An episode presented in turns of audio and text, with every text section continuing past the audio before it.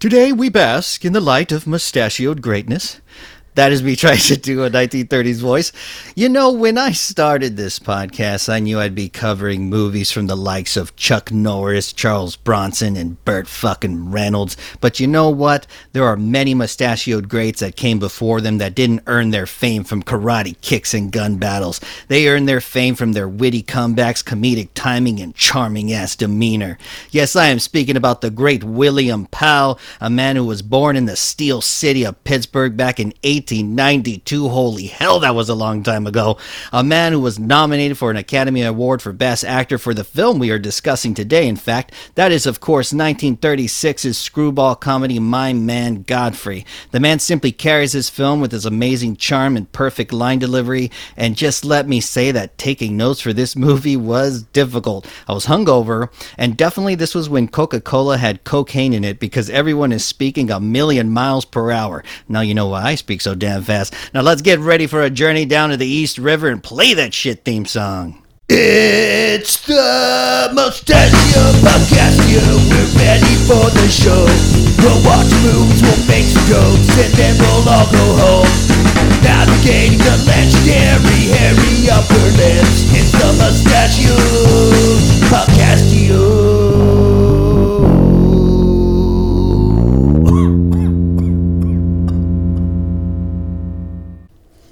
All right. All right. Fuck. Welcome back, everyone. We are joined by a fellow grindbender today. As you all know, my show is very much associated with the Grindbin podcast, and I've had the opportunity to get to know a lot of the fellow listeners of the show, and a lot of them have become pretty badass friends of mine. Our guest is one of those awesome listeners. She is one of those people that when you see her, you just sort of know she reads more books than you and has a better grasp of what life is all about. Her name is Brody. Welcome to the show, Brody.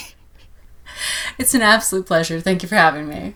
Yeah, thanks for thanks for taking the time on a Sunday to to talk to me for a little bit. I think this is going to be fun. Yeah, no, it's it's a really great movie, and William Powell is an incredible person. Although the accreditations they give him are really kind of wonky. Yeah.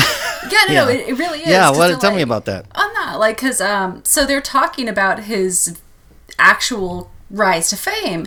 And they basically said he played all these villain roles in silence back before talking was an issue. Yeah. And then they finally reached the era of talkies and the female leads were saying hey why don't we have him because he's really this nice self-effacing really genial wonderful kind of person and the executives were like well he looks kind of ethnic oh okay yes those cheekbones. Yeah, no, he has he has his high cheekbones. He has a prominent nose like my own and a very prominent chin. Yes. and so they're like, oh well, he kind of looks a little Jewish. Oh, okay. okay. And so they weren't actually enthusiastic about him as a lead, but he was so when they actually had talking, he was so good at speaking that they actually brought him over. Wow. Yeah, I mean that's when you know when all the cards are, you know, everything's kind of going against you, and he still freaking was able to to get those kind of parts just out of pure talent, which is pretty awesome. And honestly, as as a woman, the fact that he was nominated by women for those roles is so heartwarming. Yeah, that is really special. Well, you know, there there just is something about this guy. When he is on screen, you just gra- your eyes just gravitate toward him. He he does great. Like even just his face, like when other people are talking, like he's fantastic to see on the big screen. I bet. I wish I could have. I wish I could go back and see him on the big screen. I think that would be amazing. But yes, he there's just something about this dude. He's got some mad skills. He's incredibly funny, but he's also very when he's being heartfelt you feel that as well. He's very just a diverse actor. He's got some magical powers on there. So why this specific movie? What made you want to bring this over to the Mustachio Podcastio?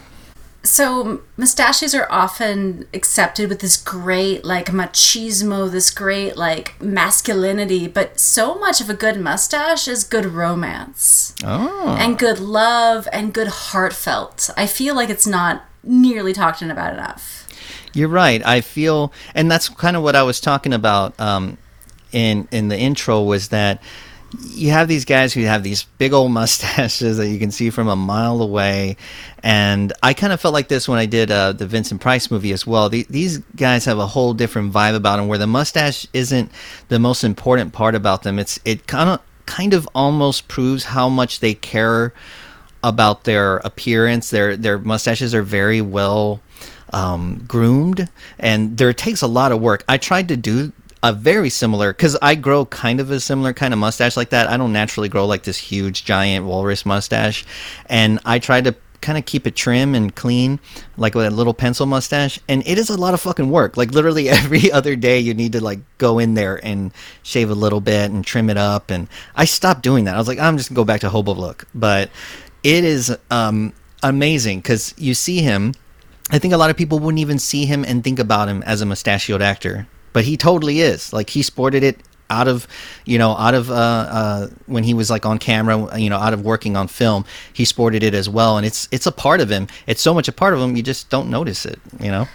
I mean, honestly, it was back when mustaches like that didn't necessarily make you a hero. They often made you a villain in the 1930s silence and the, Oh. the 1920s silence. Yeah. I mean, you'll see Errol Flynn is probably the first person ever to really, like, predominantly sport this mustache. And then you're going to find Clark Gable is the big guy with the actual name attached to it, except for he's kind of a Cosby style date rapist, which is kind of a huge bummer. Yeah, yeah. It's um, you know, It's it's a weird era.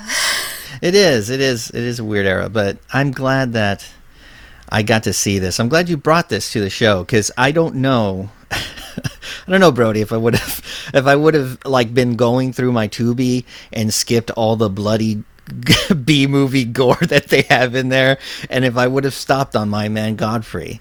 So I really appreciate this. Um, th- you bringing this. It, it it's it's I really had a freaking good time with it. I don't want to start going to conclusions now because we got to go beat for beat. But Yes. there were some there were some fucking moments in this movie where I was laughing out loud, and I didn't expect. I'm like, oh, this is gonna be one of those charming films where you watch it and you're like, oh, in retrospect, this is very nice, and you know, I could see what they were trying to do, but maybe the jokes don't land because they don't make as much sense in our modern times. But yeah, you run into some of that where the lingo or how they speak is a little bit different. Some of the things that they're doing and the activities are things we don't do now.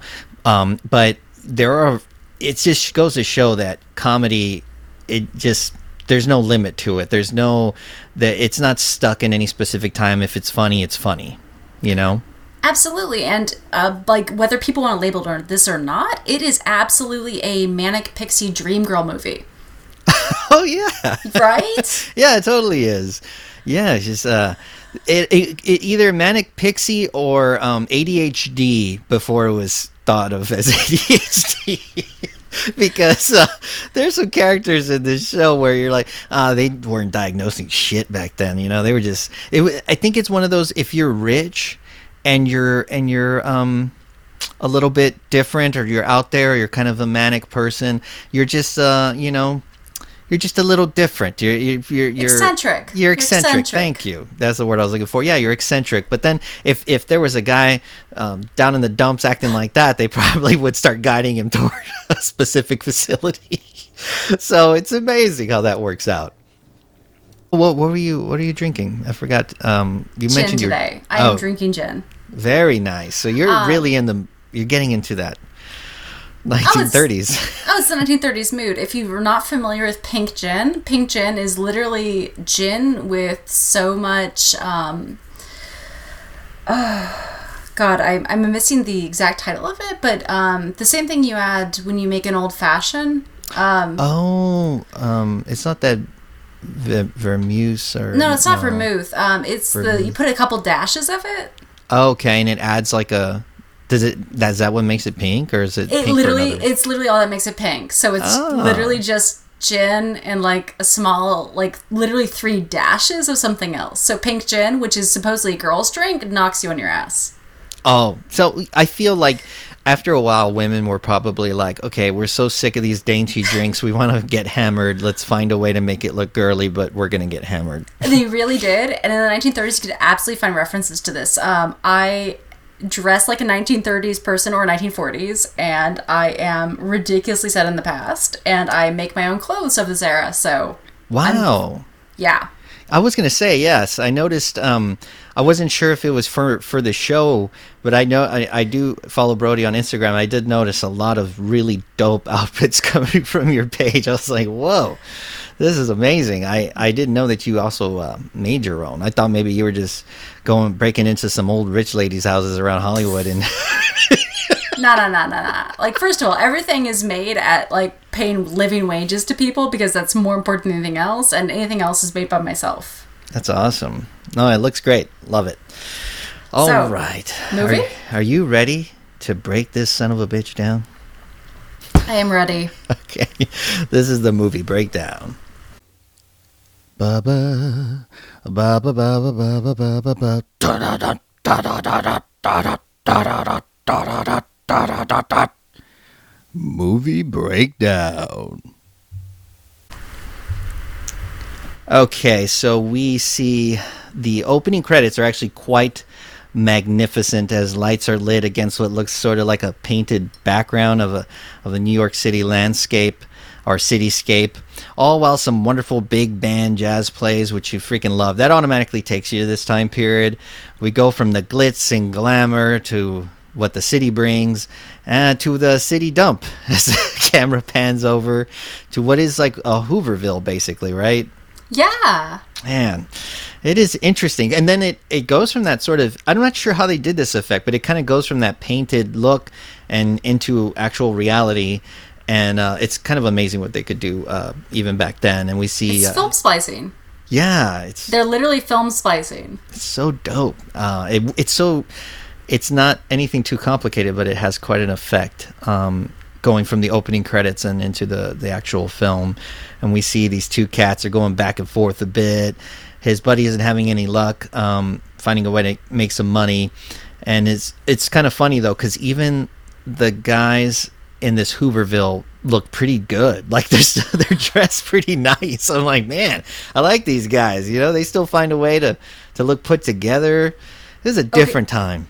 Okay, they super are because what our lead actor William Powell is sporting is called Marcel waves, and they literally are like using a heat iron to shape his hair into waves. So this is not easy. Wow. hey, you gotta, you gotta, you know, just because you're down in the dumps doesn't mean you gotta look bad. You know, you you looks put, good. Yeah, looks could real good. Put a little work into it. I gotta, I gotta respect that. All of a sudden, we see these two fancy cars pull in uh, near the dump. We see a woman in a green dress with a sharp dressed man come out of one car, and a blonde woman with a kind of shimmery. What, I- I probably shouldn't be explaining the outfits. You should be. I feel like you're more of an it- It's a beautiful shimmery dress with a nice cape on it, Love and it. you're clearly watching the color version because you know colors here and I don't. Oh, you were watching uh, black and white. I am. It's 1937. You think there's color? Um, I'm sure somewhere, you know. Judgment. Lots of judgment.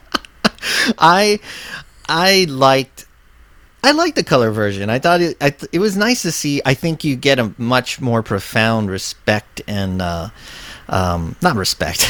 you get a much more profound representation of the clothing because Okay, able- but but you're not acknowledging the literal dumpster fires that are just randomly burning here. That our people aren't sitting around to keep warm. They're just literally fires. Yeah, well, it is a dump. Um, and, uh, you know, it does get cold. So, depending on the time of year, it might be helping them. I mean, we don't know. It could be nice to have a bunch of fires around. Uh, I'm certainly, we're certainly used to it here in California. Yes, we are. it keeps it keeps us warm, um, and uh, yes, you're right. It, it is a pretty rough little environment they are in, and these two women come out. Uh, this is when we first see them. The woman in the green dress asks uh, this gentleman who we, we haven't met yet, but it is actually Godfrey, uh, how he'd like to if he'd like to make five dollars, which in which calculated for inflation is a hundred bucks in today's. It is money. indeed. I got that myself. It's pretty dope. I, I don't. I would have definitely been like, well, what do I need to do? I would have blown somewhere that much. Yeah. and uh, it turns out all he has to do is go to the Waldorf Ritz Hotel, uh, and she'd introduce him to some people. And she says it's part of a scavenger hunt, and she was specifically looking for what is called a forgotten man for the hunt. I Had no idea what that meant at first. I was like, forgotten man. So I did look that up. Oh, that's so cute of you. I'm so sorry. I'm so retro. I I honestly like my nickname is Vintage Bitch, so I'm just generally used to this this point. Oh, I'm not sure if I'll be. I'm not sure if I'll call you by your nickname. No, no, no. I, I get that. I understand that is a very salacious name at this era. Maybe Vintage is- B. I'll call you Vintage B. I'll take Vintage B. All right, cool. If I ever see, if I ever see you in the streets, I'll be like, "Yo, Vintage B," and uh, you just pretend to ignore me. Oh, come on. Are you kidding me? I would give you the sup of a lifetime. so uh, the gentleman, of course, uh, Mr. Godfrey here takes uh, takes offense to this bigoted request. He says, uh, Oh, yeah. yeah, he, you know, understandably, of course, and he says, should I wear my tails or dress just how I am? the lady assures him that he needn't be fresh because she's like, stop getting so annoyed and shit about this. And uh, she's like, "Do you want the five dollars or don't you?" And he starts walking toward her while speaking sternly, saying, "I'll need to take it up with my board of directors, and no matter what my board of directors advise, I think you should be spanked." And what oh. happens here? He pushes her. Well, he doesn't really push her. She sort of No, no, no. She stumbles. she stumbles back. Yes. Look, he doesn't lay a single hand on her or even like approach her threateningly. She just sort of falls back on her own because she's scared. Yes, she's like, "Oh, this dirty guy's coming at me," and so out of her own, you know, judgment, she falls on onto a pile of ash. And she even tells the guy that she's with, she's like, "Well, aren't you going to do anything?" And he's like, "Um, yes, let's get a policeman." Oh yeah, get a policeman there. Good luck. Real brave cat. And uh, the man, uh, well, Godfrey then turns and runs into uh, the blonde woman who is actually Irene. Her her. Uh, and she's the sister of the woman that was in the green dress, whose name is Cornelia. We find out here, and uh, he says, "How would you like uh, Cornelia's Cornelia's sister pushed into an ash pile?" She says, "I wouldn't." He says, "Well, you better get out of here." And then she just probably says, "You bet." Her line delivery of that whole this whole part is it kind of sets the tone for the rest of the movie because it goes from this like kind of dreary, um, angry, sad feeling, and then all of a sudden you bring in Irene, and the movie just turns into. This is when you realize, oh, this is going to be one of those like screwball comedies, and she does Oh, such a good job. She's incredibly manic, and she says so much. I hope I don't know if you wrote any of that conversation, but they kind of go back and forth. No, I, I absolutely ended up writing down a little bit of it. I will definitely interject when it's my time. he seems to have a change of heart at this point because she's like, "You bet," and she's about to take off. He asks her to sit down so he can talk to her. He asks if she's a member of this hunting party. She's like, "Well, yes, I was, but I don't want to do this anymore." You know, I think she kind of is just trying to talk her way out of it, but she also did realize like it's kind of a shitty thing to be looking for forgotten men to join the scavenger hunt. Um, but she did love seeing her sister get pushed in an ash pile. Definitely loved it. I mean, she says that she's been apparently wanting to do that since she was six years old. so she's been keeping track of the first I time. I love that. Yeah. Oh my god. I could so relate. and she starts laughing like maniacally. She has this this laugh. oh man, she go, she goes on Oh, another level. she really is. And uh, she says that the guy that was with her sister is called Faithful George. Is that right? It is because Yes. he's always like he's like a faithful hound. He's um, a lapdog. Yeah, you got to have. You know, I think every woman should have one of those in her lifetime. This movie is full of lapdogs, and as like once again, this is like this is a movie in the 1930s, and as a woman, I deeply love that there's fucking male lapdogs. There, yeah, there totally are. Yeah, it it, it definitely, I, you know, It's a theme. Yeah, it is a theme. That's cool that you brought that up. And the man asks Irene what the scavenger hunt is, and Irene says it's like a treasure hunt, except that you're trying to find something you want, and a scavenger hunt is finding something you don't want. Don't watch. oh, it's a sick bird. Yeah, it is. And he's like, like a forgotten man. And Irene says she decided she doesn't want to play games like that anymore, like I was saying earlier. She asks him why he lives in this shanty town because she doesn't know any better. And she doesn't realize that a lot of these people have been struggling for quite a while.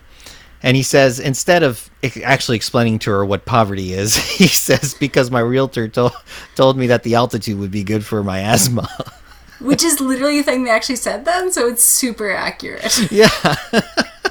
like she wouldn't blink twice at that because that would be a normal thing. Yes, and uh, he realizes that uh, she she she took him. Al- oh, okay. So this is when he learns that well, if she takes him along, she might be able to win this scavenger hunt, and he wants Cornelia to lose so badly to this scavenger hunt that he actually agrees to aid her in this game, and he decides to go with her.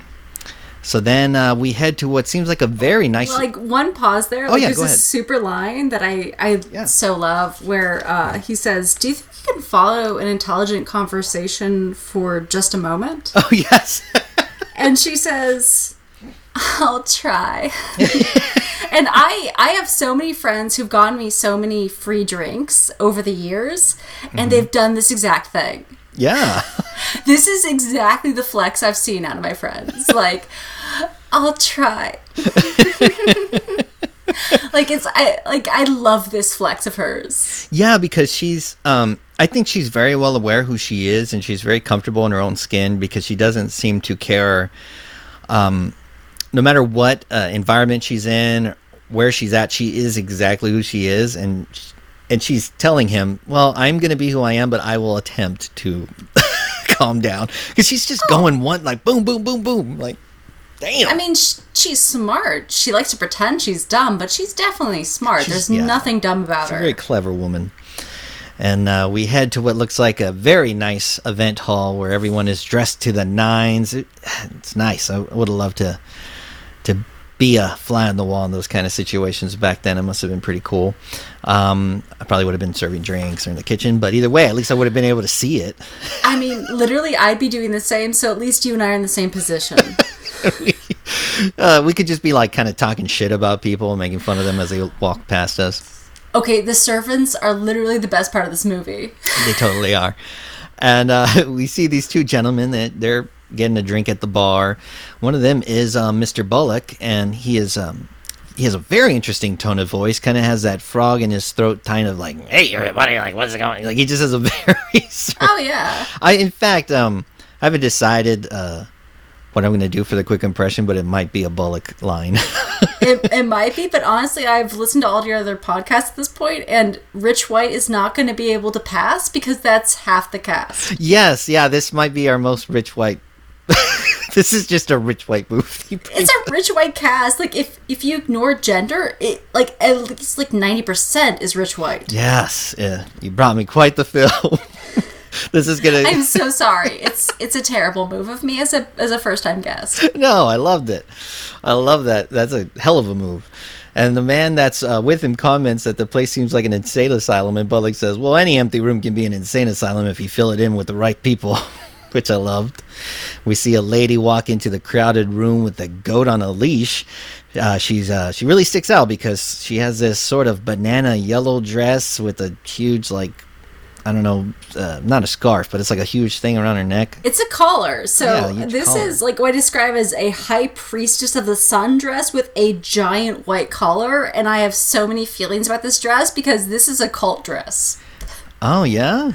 Like, dude, this is a dress you wear to a cult. I Come thought I know. I did put Wicked Witch of the Tropics. Um, that that white collar is like a mane around her face, and I'm like, come on, you don't need that. What kind of peacock are you? yeah, every everybody notices this woman, and not just because she's dressed like that. She is the loudest son of a bitch throughout the entire fucking movie. Like I don't know if it's from her play days, like on stage.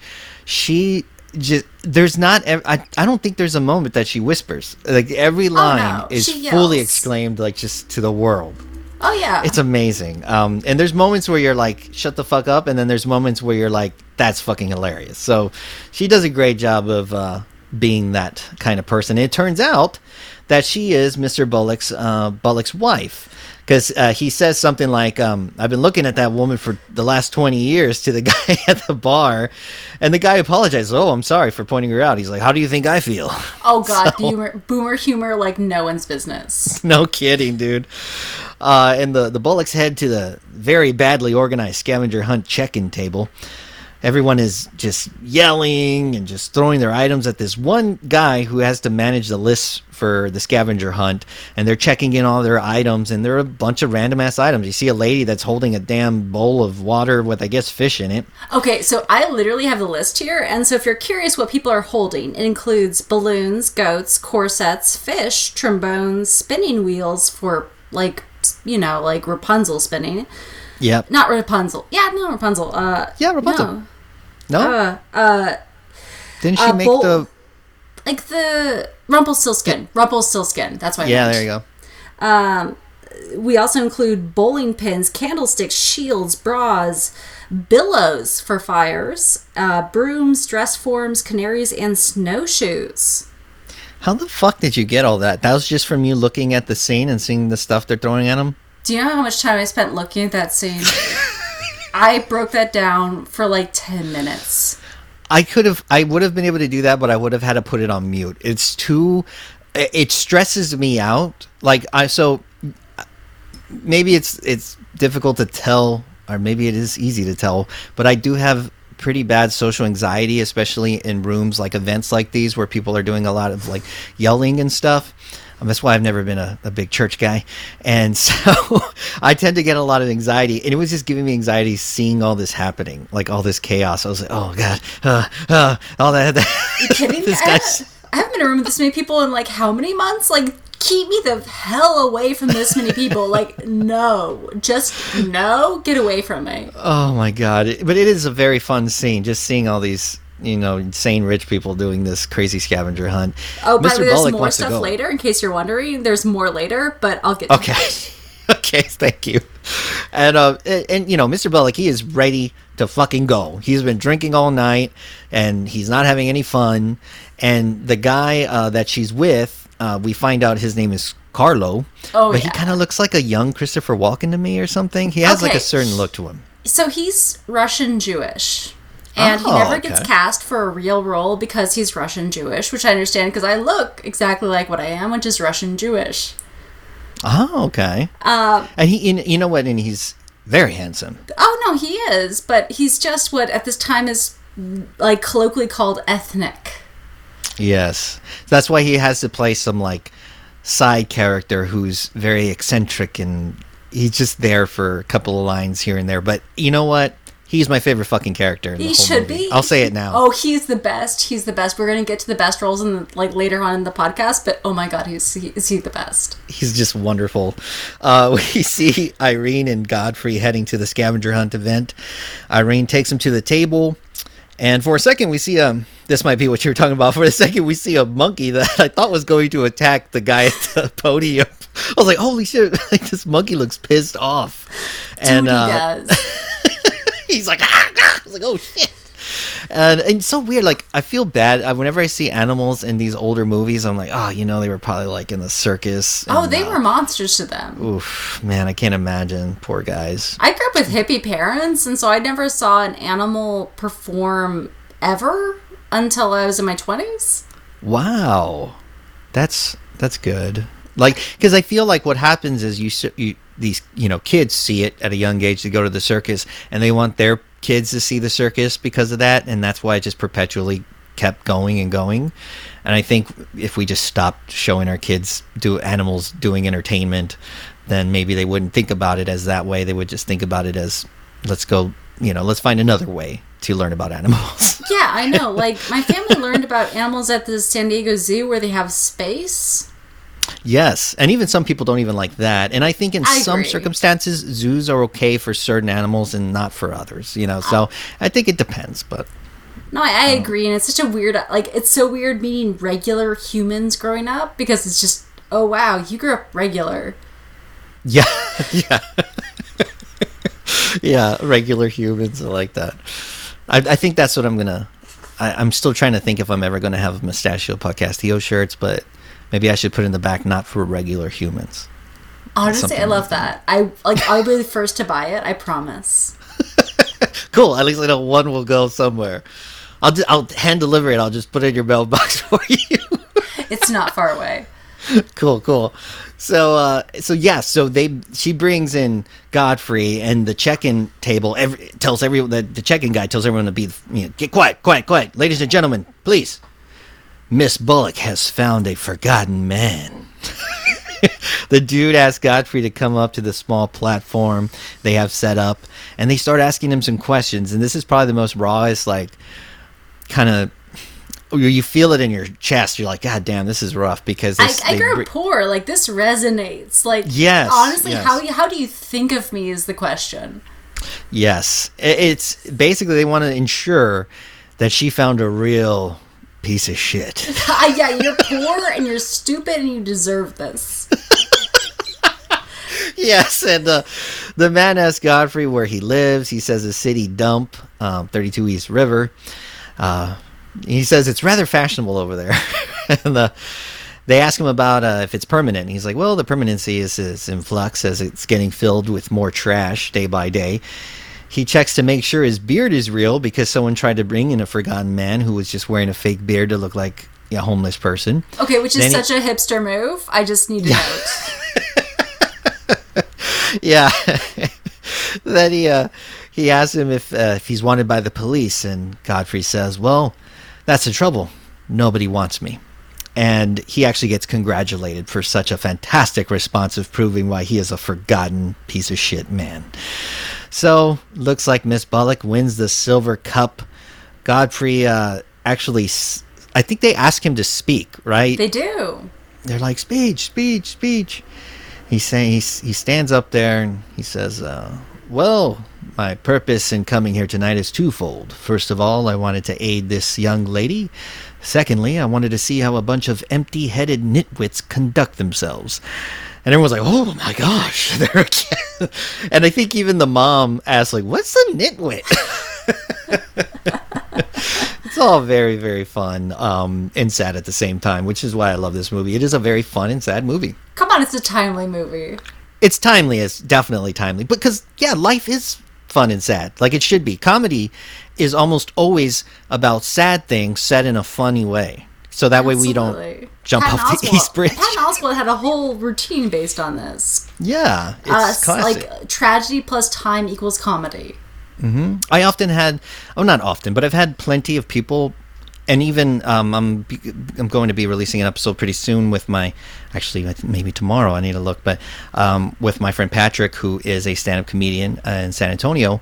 And he even told me like, yeah, you should try stand up, man. But I seriously don't feel like I've, I, I, yes, I, I didn't have the you know fancy upbringing or anything like that, but I had like I had too much love around me. I don't think I don't think I'm like it's like tragic enough to be a comedian. Because the best comedians out there have been through some shit, y'all. Just letting y'all know. So it it, it does takes that darkness to be able to find the funny. So or I suppose, greatness. but I'm dark and I'm not funny. My life has been exceedingly terrible. I actually think you're pretty funny. I You should try getting on stage. I'm not that funny. I Well, you're probably a good writer, though.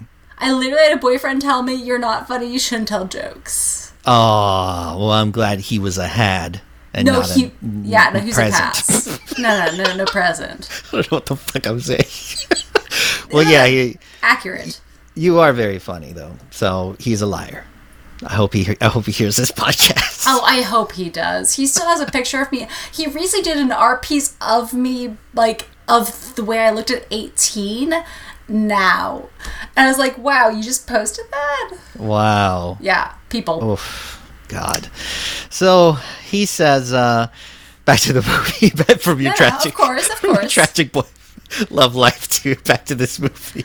Whatever, but, uh, tragic love life. Yeah, you know, it's just part of it's it's what builds you know it builds character. You, you got to have some tragic love. And uh, now we, he's saying that my curiosity is satisfied. He walks off the platform, starts heading out. You even hear someone saying like, "Man, I've been wanting to say that all night, but I didn't have the nerve." I love that man. That man is my hero. yeah, he, he he says it's going to be good to go back to the society of really important people. Irene throws the trophy because obviously that didn't matter to her anymore. She wants to talk to Godfrey, so she chases him down. She uh, wants to do something for him now that he's helped her out. Um, they had So just fired the their first butler. time she says, "You have a wonderful sense of humor." Oh yes, yes. She uh, she seems very uh, smitten. It's adorable, and I love how like she she's never once considered stature, never once. No, you don't see her ever looking. And I don't know if that's something of innocence or something of living in a bubble, but she doesn't see. Uh, she doesn't see any of that. She just sees a guy in front of her and she listens to what he's saying. And she probably isn't around a lot of clever, witty, funny people because it just seems like most of her family is pretty uh, just too uptight to be goofy or to be witty he's not really goofy, but he's definitely very witty dude. And yeah, she says that they just fired their butler, um, and we'll find out why. It's very difficult to be a butler there, and that they're looking for a new one. And her mom comes around and, of course, tells her to stop talking to this fucking dude because what would people think? It looks bad. yeah, and, and you know, I, I get that. You know, if you have, if you're trying to keep up this, this very specific reputation, the last thing you want to do is look like you're ha- making friends with a forgotten man. And uh, I think Irene ends up telling her, like, Godfrey is going to be our new butler. But mom is not happy with that. She doesn't trust him, obviously, because Irene doesn't know anything about him and they don't know anything about him. And Godfrey says that uh, people often say that stray cats make good pets. I Which I don't know. quote. If, is that true, though? I'm not a cat guy, but I feel like straight cats will scratch your fucking face off. I hate cats, but the worst part is I am like a cat, so I understand when people say straight cats makes me a pet because they, they people genuinely like me, and I am an atrocious human. See? So I think sometimes people like the fact that you are just being who you are and and you know no takey backies and I think that's the way a stray cat is. They they might be a little rough around the edges, but you know what? If you earn their love, you fucking earn their love. Exactly. uh, I'm ferocious in my dedication, and I feel like to feel that cats are vaguely the same. I may not like them, but it's only because I'm like them. Yeah, see? I, I, I feel the same way. Like I've always had dogs, but I think in my heart of hearts I was supposed to be a cat guy. I, I like their indifference. I want to feel not as important. They don't give a shit, and you really have to prove you're something valuable. Yeah, I, I have an anxiety when I walk around the house and I can just constantly hear my dog's paws sort of in my shadow. I'm just like, Okay. Please find something better to do than follow me. So I'm an asshole, and I want to mention the other things they show after the first scene for the auction for um, items they're searching for. Yeah, yeah, yeah. Go for it. Okay, so they include balloons, goats, corsets, fish, trombones, spinning wheels, bowling pins, candlesticks, shields, bras, billows, brooms, dress forms, canaries, and snowshoes. I do you know how long it took to go through that? I thank you so much for presenting that. In fact, maybe that will be a shirt. I'm just going to put a list of the scavenger hunt items in the back of a shirt. Because I spent so much fucking time going through those items, like literally, like scene by scene, going, "What is someone holding up?" That is genius. I I didn't want to know. I was so pissed off that this was even a thing. I was just like, fucking these people, man. What I the know fuck? these rich assholes going, "Hey, you want to know what we can acquire with no like actual real effort?" Yes, yes. I know that's that's the kind of, and I think the whole thing is supposed to be for charity, right? But then she oh. says something about there's no money at the end, or I don't Oh, don't know. you remember the quote? It's it's actually really golden because she talks about like, oh, and the money all goes to charity at the end if there is any left, but there's never any money left. See, I knew there was something like that that made me sour on it. I just didn't write it down. Because she's she, she she I love her. She admits the truth. Like she is not dumb. Everything she says tell you she's not actually dumb. I have I have friends like this who like I uh, for my 34th birthday, my friend got me $200 worth of drinks. I didn't pay Whoa. for them and she made sure someone else did. The Oh. guy owned a yacht and this is how. Genius, genius. I wish I had a friend that would do that for me. I you, I will lend her to you. She can do this for anyone. Like Cool. even if you're a man, she could do this. I've never had a friend lent to me. That's awesome. Uh, and so, this is when we see Cornelia once again. Every time she comes in, you feel like there should be some sort of evil theme song to play. Because she just has this vibe about her that is just absolutely. It's almost intoxicating, but also terrifying. Oh yeah, just- she's smart. She's smart, you know. She always has an agenda in the back of her mind. She's very manipulative. She's like dance puppets, dance, you know. And she walks in around this time with her own forgotten man. She's late to the party. Irene let her, lets her know that she's too late because she has already won. They let Corne- Cornelia know that Godfrey's going to be the new butler, apparently, and Cornelia looks him in the eyes with this evil stare and just says, Oh, I think he'd make a great butler. So Cornelia's, forgotten man keeps asking for his five bucks. He's Like, where's my five bucks? And the mom turns toward him and says, Bucks, bucks, bucks. What is that? So she doesn't even know because it's such a slangy poor guy word. Okay, I love this because he's she's like this guy sounds like Tim. This guy just sounds like Tim. Oh, he does. Come on, look at it. Like go back. Like he sounds like he's from Queens. I'm gonna have to. Maybe I'll I'll insert it in here. Please, like Oh, you have. Ah, where do I get my five bucks? Bucks? Bucks? What? you- Will you talk to your sister? She wants to hire this man as a butler. Why not? He might make a very good butler. I'm sure I'd make a very good butler. Hey, where do I get my five bucks? Bucks, bucks. What's he talking about? What's he talking about? Five bucks. Oh, I promised him five dollars. Well, give him the five dollars and the bucks too, and get him out of here before your sister hires him as a chauffeur. Why did I? honestly tag like tag Tim because for all the tags he does, he deserves this. Oh, I know he's such a tagger, man. He's Oh, uh. constantly trying to. He tried to get Ice T to respond to my podcast. Well, I don't think that's Ice T will not respond to your shit. Come on, grow up. Hey, I know. That's what I told him. So anyway, so uh, she gets all mad. Says, the mom gets all mad, like, "What the fuck are bucks?" They tell her that Cornelia had promised him five dollars. So she says, "Well, pay him the bucks and the dollars and get him out of here before my daughter hires him as a chauffeur." it's really women- funny. Women really did run with their chauffeurs during this era. It's super a thing for rich women because like the men they were offered were like, "Hey, do you want me to trade for money?" And the women were like, "No, I'd rather trade for my chauffeur who's super into me." Yeah, you know, prox- you know, proximity is a huge part of love, and I think when you're around some person who happens to, you know, to be someone you might be interested in, this is a good chance you're going to fall in love. Uh, it all comes down to science. Love is meaningless. So she says, oh wow, that is harsh. Come on, that is kidding. the worst thing you've ever said. I love you, but that's the worst thing you ever said. "Sorry, no, I'm kidding." Uh, so she she says, uh, "Why is it until now that I find out?" This is what the mom says. Why is it until now that I find out about the insanity from your father's side of the family? Oh, like it's like it's like, like the father's side because clearly this this bitch is insane. Yeah, I know the the mom is the craziest son of a bitch in the whole movie, and she doesn't even realize it, which is why she's awesome. She's the best. No, don't get wrong. She's the best, but like that she is absolutely insane. Oh, she's bonkers. And uh, Cornelia tells Godfrey uh, that she hopes he's very good at shining shoes, so she really is looking forward to making him his her bitch for the Oh, time yeah. that he's a butler. And uh, he wants to maybe drop this whole thing because um, he's not feeling good about it. He's like, okay, that was fun and all, getting everyone all riled up, but maybe we should drop this. And Irene is very persistent about bringing him in. She uh, gives him money for some new clothes, and of course, he has a giant ass hole in his jacket pocket, and the money falls out of the pocket. He pops it back in. He says, I asked Jeeves to lay out of my other coat. and uh, she, oh, and he's about to walk out, and he's like, wait a minute, I don't even know where you live. And she lives on 5th. I think it's like 1, 10, 11, 5th or something. What I love about this is you'll hear this twice in the movie, and she'll say, "You have such a good sense of humor," Yeah. and I I love this. Just like there is absolute ebb and flow to like their interaction here. Yes, it's She adores him. Like it's She does. clear, and he's not. He's not against this. no. I think he finds it. I think he finds it semi entertaining, and he finds her semi interesting just because she's definitely different than any other woman he's ever met, and she's very pure of heart. So I think he's like putting up with it right now.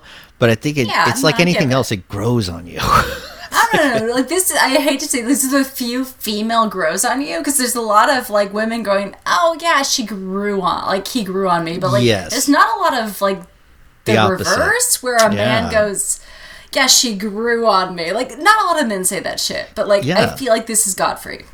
and for a movie from this time period, it's pretty awesome that that you know this one. And I don't even know was this a big hit? Do you know? it I'm- was. I mean, he was a cat. He was actually uh, given the possibility of Academy Award for his performance based on his performance. No, it was huge. Yeah, well, I I had that. I just did, I was curious if um because you know sometimes there's movies where someone gets nominated for an Academy Award, but it really wasn't like a big box office hit. Like, It's just that the people that watch movies that are famous also noticed that the movie was good. So I was, I, but it seems like it was definitely going to be something like like a huge hit. Like it's No, it was actually hilarious. huge. I read awesome. um, books about this era where they talked about how people talked about poverty and low income, and they literally discussed how bread con- like uh they had bread lines to provide Mm. food to people who had no money, and they discussed how bread lines were not helping anyone, which is dumb because they're like, oh well, people are choosing to be poor because of bread lines, and I'm like, no. Oh, that's very um that's oh man. That is Prescient? definitely Yeah? yeah, definitely prescient. That is yeah. So I know, like they, they talked about that, like how like bread lines were like this thing that just kept people staying in poverty because they didn't need to leave. And I was like, definitely not. No one wants to be in poverty. You can't get laid that way. okay, like, uh, people may say any way they want, but like if you can't get laid, no one will do it. Yes, yes. Um, it, it, it really, de- it, and it depends on the person. I mean, some people don't. They choose other things over getting laid, but I think the majority of human beings, Ninety percent. ninety percent, it is really about let me find a way to make myself semi-layable and, uh, and go from and there. these people were like they were like seriously like oh well people won't want to get like people want to fuck someone who's on breadline i'm like no that's dumb like if you need food you need food and no one's gonna judge you exactly. because yeah. I, I let a I read a book on poverty during this time about how money was distributed regarding food for various groups of people. And did? it was yeah, no, it was really interesting. It was talking about food during basically like the 1920s, 1930s. man. Gosh. And uh, it led to a lot of interesting things. But the thing is, like, people had a lot of presumptions about what things meant this era. Like, this is a huge revolutionary movie. That's awesome to know. And uh, it, I probably it probably doesn't. I'm you know. I feel like my podcast isn't the one it should be on. I hope I'm hoping a much more refined podcast has covered covered this movie, but I am honored to have it on this show, so that's good. I'll try. We're I Please, think we're paying go good ahead. justice to it. I feel like. Um, so now we see Godfrey coming in as the new butler, looking sharp as hell. Oh, yeah. Beautiful man. New suit. Yeah, he's got a new suit, uh, it's, and he's got a great pencil mustache. Because this is the first time we really see the mustache get revealed. he, shaved. yeah, he just sort of had what I look right now. He had the good old quarantine, unshaven look.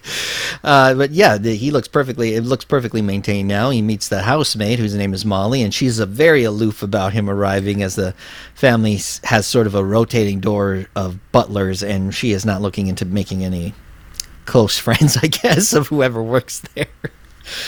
Uh, there's a little funny bit here where uh, he says, uh, "May I be Frank?" And she responds, "Is that your name?" yes, no, no, my name's Godfrey. But he wants to ask her if they can be friends. Oh come Um, on! She said. Then she says, "Let me." Like she's like, "Okay, go ahead. I'll let you be Frank." Yeah, oh, yeah. She does say that. love that. Um, also, she She's asked awesome. him a, a. She does crosswords, so she's asking him a three-letter seabird with R as the middle letter. Do you know Um, I answer? actually looked this up. Of course, you fucking did. I did. I, I I work in a library. I'm a huge nerd. Um, so the the word here is ern. E R N. Ern. That is a three-letter seabird. Well, you heard it here first, everybody. We figured out the answer to that crossword puzzle from that man or my man Godfrey. 1937 garbage information. Here you go. You should probably work that into the, the Wikipedia page of this or IMDb. Uh, but I love that. Um, and I did try to think of it just in my own head, and I was like, eh, this is too much. Plus, I was hungover, so. You kidding me? I called like a guy who worked actually works as a preacher and asked him about where you pray, and he couldn't give me the answer, so he fucking Googled it. And I was like, come on. Like, you worked puzzles, as a man. preacher. I'm telling you, people these days. So she says yes and tells him to sit down. And she tells him that the rental tag is still on his suit. So I love this woman. This woman is the best woman in the film. Like, like honestly, come at me. yeah, yeah, totally. She's she has been there for a long time. She has seen some shit. You know, she's she earns her fucking money there, and she's sort of uh, she's like a, a part of the. She's not really a part of the family, but she is someone that she, they're very very familiar with. They're familiar with her work, so she's laid back. You know, she's settled in on the job, and he's coming in trying to try hard and shit. And he asks if there's a butler's quarters, and she says, "Ah, you better just put your hat by the door so you can grab it on your way out And she says at this point, like, I'm a seasoned campaigner. Like, who are you? Yes, and she is because of that and the fact that she's seen so many butlers get kicked out the door. She's confident that this one's going to be much like all the others. You hear uh, the alarm ring or the I don't know what you call it, but uh, Buzzer. the Yeah. buzzer from Mrs. Uh, Butler. She's probably extremely hungover, as Molly says, and she'll ring in because she doesn't get up right away. And she says, "Don't worry." She rings again a little bit later, and she forgets about the first time she rang. But it looks like Mrs. Butler really needs her tomato juice because she starts spamming that fucking buzzer like a son of a bitch. Molly warns Godfrey that Mrs. Butler sees pixies, uh, which you Okay, had mentioned so- earlier. At this point, he decides to add Worcestershire sauce to the uh, Yes. the elixir. And this is really amusing because I decided I have tomato juice. I have Worcestershire sauce because I am a stupid white bitch. and so I add both of these to a drink and decided to try them. Oh God, why would you do that? Because Molly goes, This will burn the woman's throat. And I go, Look, like, I know you guys didn't have seasoning back then, but, like, I think it won't burn your throat. what what was your review? Um, so it's actually pretty strong. The amount of Worcestershire sauce he was adding was pretty potent. It tasted like you were drinking like a steak sauce with tomato juice. Jesus Christ, that is. I would have heartburn for like two hours after that. I just Uh, don't. see, acidic. You had vodka and it's okay. Yeah, it kind of balances it out a little bit. Is that what you did? You just fixed it up with some Yeah, vodka. no, no, I just fixed it. I just fixed it with the alcohol. It was fine. So then the maid leads Godfrey to Mrs. Butler's room, and she says her cage is up there, first door. Does she call it a cage? She does, and she offers to leave his hat and coat by the door just in case. Yeah, she's constantly just moving his shit I around to love make it. it, Like, she's like, "You can fucking leave," is all she wants to say. it's really fucking funny. like, "You're gonna leave," is all she wants to say to him. Yep. And the house is quite extravagant as he goes up the spiral stair- staircase. And I was kind of wondering, is this all sets? Because I couldn't is. tell if it. Yeah, because I don't think it's an actual house they're in, but they definitely made the set look like a really dope house. We so now we're like, this is when you really see how these people are living it up. I mean, they're doing pretty fucking good for themselves right now. And he's in Mrs. Butler's room with her tomato juice. She is, uh, you know, either way, uh, very she's very hungover, uh, or she's on LSD. I'm not sure because she's fucking it seeing seems shit. like opium. It seems like opium. Oh my god. she is on some good shit, man. I wish I had this shit. Oh, she's like not seeing anything. He says that the juice is pixie removal, which makes Oh, her yeah. very happy. She's like, good, good, good. I, I don't like the pixies, but I also don't want them to get stepped on. So please don't step on the pixies either. Okay, okay, to be fair, I have the exact quote for this. And yes, please go ahead. You mustn't step on them. I don't like them, but I don't like to see them stepped on. I feel the need to like actually provide this quote. No, perfect. I loved it. And he mentions that it's he's like, "Hey, it's Godfrey," because she was- couldn't see. She's like looking forward for a second and talking to him, and then finally she's like, "Wait, who are you?" And he mentions something about him being Godfrey, the forgotten man, and she finally starts to remember who he is. She says that uh, she better not drink any more of this, or he might go away as well. So she is on another level. She just starts laughing and shit. She's happily high. I guess She also say. says, "Are you that ugly man with the beard?" "Oh, she does." She get that. does. I Oh love this quote. Are you the ugly man with the beard? Oh gosh, you know when you're really high and just don't really have a filter, and she barely has a filter as it is. So, Oh, she doesn't. oh man, Be- best woman in the film. That's not Molly. Molly, by the way, best woman in the film. yes, she is the best woman in the film. She uh, she just figured that he would get fired, so she did have the stuff near the front door, and she sends him to Cornelia's room because she he says like, oh, actually that went pretty well, and she's like, well, that was nothing Just wait until you see Cornelia. Try the lioness. Yeah. She's like, that was just the cub. And he goes into her room and she just yells at him and tells him to get the fuck out, pretty much, right? I love this. It is so great. She's like, "Who the hell are you? Get the fuck out! I don't fucking want you here." I love like okay, she doesn't curse, but it's still the same. Pretty much, yeah. That's what she would have said if it was made now. And he heads to Irene's room to to deliver the food. I'm not sure if Irene yells out um, that she wants the food or if he just goes naturally in because I, I was kind of confused as to who was yelling. But no, he, she's chill. she's chill, right? And he walks in. She doesn't recognize him at first because shaving and looking really nice makes a homeless man unrecognizable. And uh, they start having another one of those ADHD conversations. It's just rapid fire from her end, and he's just trying to keep up. She has him sit down, and this is um where we were actually talking before. I don't think we were recording yet, but you were No, mentioning weren't. something about this moment. It's a Oh, Hays yeah. rule. Yes. So there are Hays rules about propriety, and propriety, and I say this in a southern way. I was gonna say. It, it is. It is absolutely the southernest thing I know. Is um, that if a gentleman sits on a lady's bed, he's supposed to keep both feet on the floor to make sure he doesn't try anything. oh God. You kidding? But like literally, um, Hitchcock asked Hays, the actual director of Hays, to come in and uh, edit his films. Wow. He did not show up Oh my god! Of course not. because Hays was definitely like he did not have the chutzpah for this. Hell nah. I'm. I Like- mean, oh, it's. Because like go ahead. uh, no, it was, it was, that was like it's like the idea of a man sitting on a woman's bed with his his feet on the floor and like he was like that's still too much for me. Yes, it's and you also kind of get that vibe because he he knows he's the butler. He's trying to be proper. She's having him sit down. Like she just doesn't see any boundaries whatsoever. Oh, She's yeah. Like just sit down. Like don't worry about it. Uh, she mentions that she wants him to be her protege. We, we're going to hear the word protege, which made me think of the Mazda protege. Great car, y'all. Just take a look at that old car. It had its moments.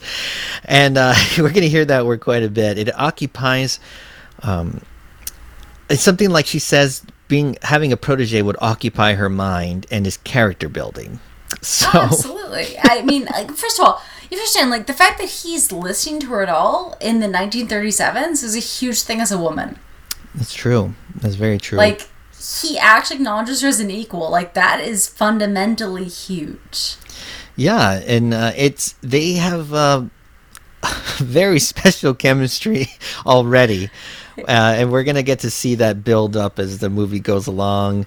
He, Because he's definitely interested. yeah, yeah, he's digging But, like, in a like weird in way. a I don't want to get fired way. Yes, he's afraid about that. He kind of he, he kind of manages to let her know like yes i'm I'm- okay you want to do that but if i need to keep on butlering and she's a considered to be a sponsor for him he needs to make sure that he is doing his job and that if somebody rings for him and if he doesn't hear it it's going to look bad on her so she's like okay okay like go ahead and do your thing before he leaves um, irene says that godfrey is her responsibility so they definitely have a sort of arrangement here. She's going to be watching out for him and making sure he's successful.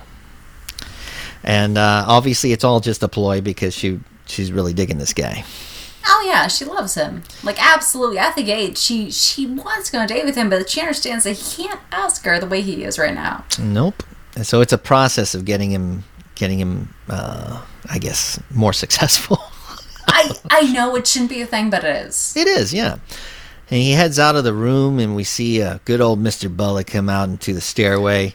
He tells him it's a fine morning, and Mr. Bullock goes down the stairs with him, like at the exact same fucking pace, and just stares at him. It's absolutely Okay, but hilarious. at this point, Godfrey is picking up his shit. Like he's picking Yeah, up his bags and his hat and his coat because Molly has left this shit out for him. so he's like, Because she is she is pedaling his ass out to the door. and it looks very suspicious to Mr. Bullock because he's like, "Why is this guy walking out of my daughter's room and he, he has all his with luggage all and shit? shit. What the fuck Like that is is a on?" day case if you've ever seen one. Yeah, and it looks like Bullock's about to fight his ass, right? He's Oh, like, you know, he's he's literally telling him I'm a middleweight. Yeah. Like he's literally saying I will fight your ass. But Molly clears it all up and lets him know what's going on. And Oh, she sort of does. She goes, I don't know what's happening. And he goes, Oh, well, I just left my stuff here. Like, she, Molly sells his ass out. I love this because yeah, Molly she sells his doesn't ass give a shit really about him at all right now. And Because she's like, Fuck him. He's nobody right now. you really got to earn Molly's love and attention. She's Molly's the best best person in the movie. Yes, and now she lets uh, Mr. Bullock know that there is a process server at the door. Turns out that uh, Miss Cornelia was busting windows along Fifth Avenue, so now he has to pay for that. Big old pain in the ass. And at the same time, Molly lets him know that there's a man, a cab driver, I think, who wants uh, $50 in his horse back because apparently Irene took the horse and rode it up the stairs into the fucking house, which is Into some- the library, sir. into the library. Bullock walks toward the toward the library, opens the door, and you hear a good old fake horse neigh sound, which is fantastic. It is the Mr. Ed of sound. yes. and and then you see Molly look at Godfrey and says, "What do you what do you begin to?" Well, do you begin to get the idea? So she's trying to tell Like, him. these are the fucking people we're dealing with. Yes, this is a fucking circus house, and I hope you're ready for it. I think she almost feels like she was doing him a favor by getting his Oh, ass yeah, out of she- there. Oh, yeah. She's like, Do you want to be here? Because you can leave. Yeah. So now Godfrey is in a nice little seating room area. I'm sure there's some formal name for this type of room. And Cornelia tells him if uh, if he likes it there. He says it's very entertaining, which is probably how I would say that. I've said something very similar in a situation like that. And he says it's uh, better here than living at the dump. And Cornelia reiterates how how she met him at the dump and he pushed her in the ash. I think she's a little hazy about it all because she was probably partying pretty hard. Um, oh, yeah. Literally, yeah. no one remembers this except for Godfrey. He's the only type of person for it. Yeah. And her exact line, and I love this because it is referential to the movie, is Come here, my man. She's got big lady balls. Oh, she is the chutzpahness. Oh yeah. And she says, I will make your life so miserable. And at the very same time, we see Irene come into the room and she shuts up mid sentence. Cornelia, does. Irene says, You better leave Godfrey alone because he's her protege. She says uh, she'll sock her if she tells dad about her buying Godfrey suits and all kinds of shit to get him set up to be the butler. And then I think Irene threatens to tell their dad about some college fellow that I guess Cornelia's been messing around she with. She does. She does. Absolutely. I mean, look, like college films are nice during this era, but like they're not actually established. Yes, I think it's dangerous to be messing with a college guy. It's like kind of gambling your future because you don't know if he's going to pull it off or not. Like Oh, you need yeah. to wait for a career. Yes, unless they're from already a rich family, I guess that might help. But this probably is a college guy who doesn't come from money, or yeah, not as much. Like otherwise, otherwise they acknowledge the name. exactly. And uh, then that weird dude Carlo comes in talking about. Oh about my him. god, Carla. Okay, so I have to ask you, as as a person who watched this literally five times in the last like like week, Uh-huh. what is Carlo? I want to say that Carlo is like a he's a thespian. He's a, a screenwriter. He's a playwright. He's a musician. He's one of those like um, what do you call him, Renaissance men or something? Like he's an No, artist. I, I agree. I also feel like he's a gigolo. Oh, do you? Oh, you think he's sort of a side hustle piece, like for? I feel like he's a side piece for literally the whole family.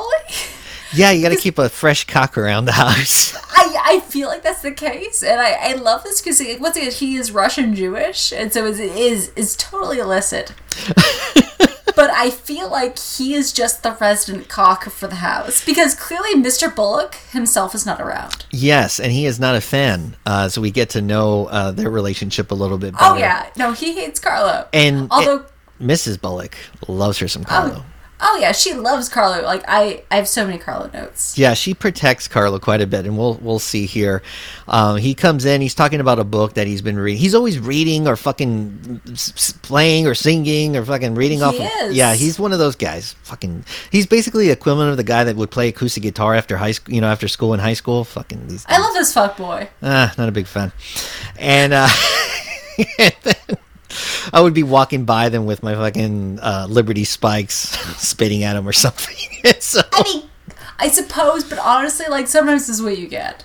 yeah, yeah. And uh, so then, yeah, so he comes through. He says a couple of weird things because he always does. Then loud ass mom comes through holding some long haired dog. It's a very cute little dog. Perfect rich people dog. Like, It's a Shih Tzu dog. Yeah. Yeah. Is it a Shih Tzu? Okay. I couldn't Shih Tzu, tell yeah. quite. Uh, and then uh, Mr. Bullock comes through to discuss some family matters. Uh, he was going through last month's bills because the family has been spending way too much fucking money. Carlo gets incredibly exasperated because talking about money makes him incredibly sad. He says that money is like he says money is like Frankenstein or something. You might have the line, but he I- says something about I it. I actually have this line, but it's a little further ahead than I am. Um, where they initially come in and he goes, um, the the man of the house is speaking, Yes. and he goes, "Ah, money, money, money, the Frankenstein uh, monster that destroys souls." Oh my god. And he says that He's um, that guy, y'all. And then uh, the matriarch herself says, "I'm positive I didn't ride in into the library because I didn't have my riding costume on." and like, I love this absolute exception. I know. Uh, Um, it's it's amazing. At this point, uh, Irene pretends to have a fainting spell, Yes, yes. Uh, you know, and so Carlo pretends to be a gorilla to cheer. her yes, yeah. So yeah, because Dad is enraged about the family spending all this money. They're damaging shit. Cornelia asks, um, uh, oh, because so then Godfrey comes in with some hors d'oeuvres or something, and she, Oh yeah, he's just standing there judging the shit out of them. yeah, she's like, which one of these is poison? And because she's trying to make the point, we don't know this Oh, yeah. motherfucker. Like he could kill us in our sleep. He could stab one of us. Like we should be careful about him. And she's trying to make the whole family paranoid about this son of a bitch being in the house. I mean, this, the last guy literally stole from them, and he had actual references. But like, this guy's an asshole. yes, and as the family starts kind of, well, maybe we don't know much about him. Irene distracts everyone by having a rich girl emotional breakdown that you were just talking about. Oh yeah, she she does just to get the distraction off of Godfrey. Yes. Yes. she, she really does love him. Yeah, and she is his sponsor, so she's making sure he's okay. Carlo, that's when Carlo decides to do some sort of weird chimpanzee fucking or gorilla, Gorilla thing. shit, yeah. He sticks two big fucking olives like in his bottom lip to give him that gorilla look, and it's creepy as fuck to me. I couldn't look at him. Oh, like, oh no. so fucking. Yeah, he is, and he climbs up the window with his hands and not with his legs, and he says, "I'll do it, but my heart isn't in it." Yeah, yeah. He's like, oh, I'll do it, but my heart won't be in it. And it's such a, like I feel like I want Gomez to deliver this line. Oh, I know. yeah, he is uh, just an amazing, very He dedicated, uh, dedicated to the family. You know, I think because he's fucking mooching off of him like a son of a bitch. So if they ask him to dance yeah. around like a gorilla, he better fucking dance around like a gorilla. And he better get paid. Yes. And so then Godfrey just comes in with drinks and he's just looking at everything that's happening with absolute amazement as we see that you know we see Carlo doing his thing, we see Irene crying like a son of a bitch, and we see the mom doing her thing. The dad says, This family uh. doesn't need any more stimulants. I'm taking these drinks to my room and you bring the same order up 30 minutes from now. And eventually, Godfrey goes to the kitchen and says, "What kind of family am I up against?" yes, you think he's realizing he is in quite a fucking situation here. He is frazzled as hell. And he's talking to Molly about this in the kitchen. And And Molly says, "There's some things even I can't answer." I love this woman. She like she just lives with utter confidence. Like this woman is all I want to be. Yes, she's mysterious and she's very sure of herself. She speaks in fucking weird code. I look. I understand she's mid thirties and she's not supposed to be attractive, but like this is the one where I'm like, "Oh yeah, I'm looking at you." oh yeah, there's just something about it, you know. Like she's all chemistry. Totally. And she even lets him know that he may want to remove the rouge on his lips because uh, Oh yeah, she says that rouge on the lips makes you look like Cupid. Yes, because uh, I don't think I mentioned it, but while everyone leaves the fucking room and Irene tells her mom, just bring Godfrey over, bring Godfrey over here, and the mom leaves and tells Godfrey to come by, he leaves incredibly frazzled because she whispers something which forces him to get a little closer, and she because it's too quiet, and she whispers again, he can't hear it quite, and he gets a little closer, and she says something, I'm not, basically like, I'm not having a breakdown, I just wanted everyone to leave, and she goes in for a kiss and kisses him on the lips, and that's I really, yeah, it's a sneaky little move from her. And that's what got him all frazzled and shit. He's like, what the fuck? I got people kissing me. I'm just trying to make a living here. And he does not know what to do. And of course, he does dig her too. So he isn't sure what to do from this point. He goes to his room to go take off the rouge from his lips that he got from her. She walks in, of course, uh, uh, Irene does. he wants her to leave his room, but she won't have none of that. oh no, she's like, what? It's like any other room. Like all the rooms are the same. yeah, she's like, I live here. It's pretty much my house, so I can go wherever I want. And he starts asking Irene if she happens to know about uh, behaving properly because his Okay, job will be in danger. quote- I, I have a quote here, and she goes, "Propriety, you you use such lovely big words. I love big words. what does it mean?" And like she's clearly swooning during this. Yes, uh, he's he's just trying to translate in a very nice, respectful, gentle way of I need you to not be insane so I can keep this job. Don't get me fired, bitch. Yes. Come on. like seriously? because she is a very she's a rich kid you know she's used to getting exactly what she wants when she wants it and she has a very s- specific kind of way of acting it's it's almost like um when you see someone at the store and their kid doesn't get the candy they want or the toy and they fall on the floor and they just start hitting the floor and crying it's basically that but in a very much in a much more dramatic way coming from a beautiful rich lady and Oh yeah, no, she is. She is Like, very That pretty. is exactly what this is. yeah and Oh, by the way, that's his ex-wife. oh no shit No shit. Um, that is about three years his ex-wife. Oh, she looks worth marrying for a little bit. And they seem to get along. They still had a like actual amicable relationship afterwards. Yeah, I, f- I feel I'm always surprised. I guess it all comes down to money and shit, and maybe back then it wasn't as big of a deal. You know, they were making money, but um, it's weird. Like Hollywood relationships, they seem to always end pretty shitty. So it's pretty awesome that they ended, you know, amicably. And she liked him. uh, yeah, No, no, like like honestly, everyone I have ever met, like according to all the texts I looked up, and I looked up a lot for this episode, everyone likes William Powell, that's awesome. Because I am always which worried. is hard. because I'm honoring these guys for their mustaches, and I'm always worried, like, oh man, what if they had some fucked up sh- past? So I do tend to do a little peek just to see if there's anything obvious out there. But he seems to be a pretty classy Hollywood fucking legend. So I mean, honestly, I looked it up, and like, cause I, I really there was this great uh, movie with uh, with other and another actor that I liked that I wanted to consider, but he was date rapist. Like it was Clark Gable. um, I was like, like yeah, you, honestly, this guy came clean. yeah, you want to separate the art from the work, but uh, sometimes it's like oof, difficult. I, I mean, I even had I did Meteor Man, which had fucking Cosby in it, and I was like, I'm just gonna kind of just kind of pass that along. Like I'm just gonna kind of not really focus on him much. Luckily, he doesn't no, talk in that movie. William Powell. Yeah, Like William Powell is a surprisingly great guy by accounts of women. And I understand at some point these women like who were film stars in their forties were forced to sell their stories in like the sixties. yeah. Because they had no money left. No, that sucks. But And so they didn't have a single mean story against them, which is so telling. that's amazing. Um, I mean, it should be the way it is anyway, but back then and even now, it's just not always the way that goes. So it's great that he was a pretty decent man. And I want uh, to bring you a good guy because I knew Errol Flynn. appreciate and it. Errol Flynn is fun, but a drunkard. like a really bad drunkard. Oh God, I hope I don't become that. You should. He's 1920 silent film. Like he's the original mustache, and yes, it's a pencil, which is eh, but still. Yeah, you know, as long as they sport it well. Godfrey ends up telling uh telling uh, uh, Irene through a story, letting her know that he once knew this girl who was kind enough to get him a job, and he was very grateful. But then she became a fucking nuisance. Oh yeah, no, no, I love this. she's like, "Who?" She's like, "Do you still know this woman?" and he's like, "Yes, I do."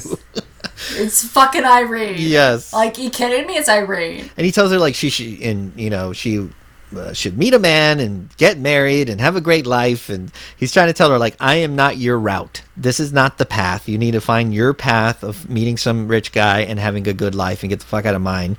But you know, she doesn't take no for an answer. But he does promptly kick her out of his room. She isn't happy with the decision. She tells him that he'll be sorry. So for the next 30 to 45 minutes, we're going to get some very sad, depressing Irene. Oh, she's like, you think emo is new? This is the moment you realize emo isn't new.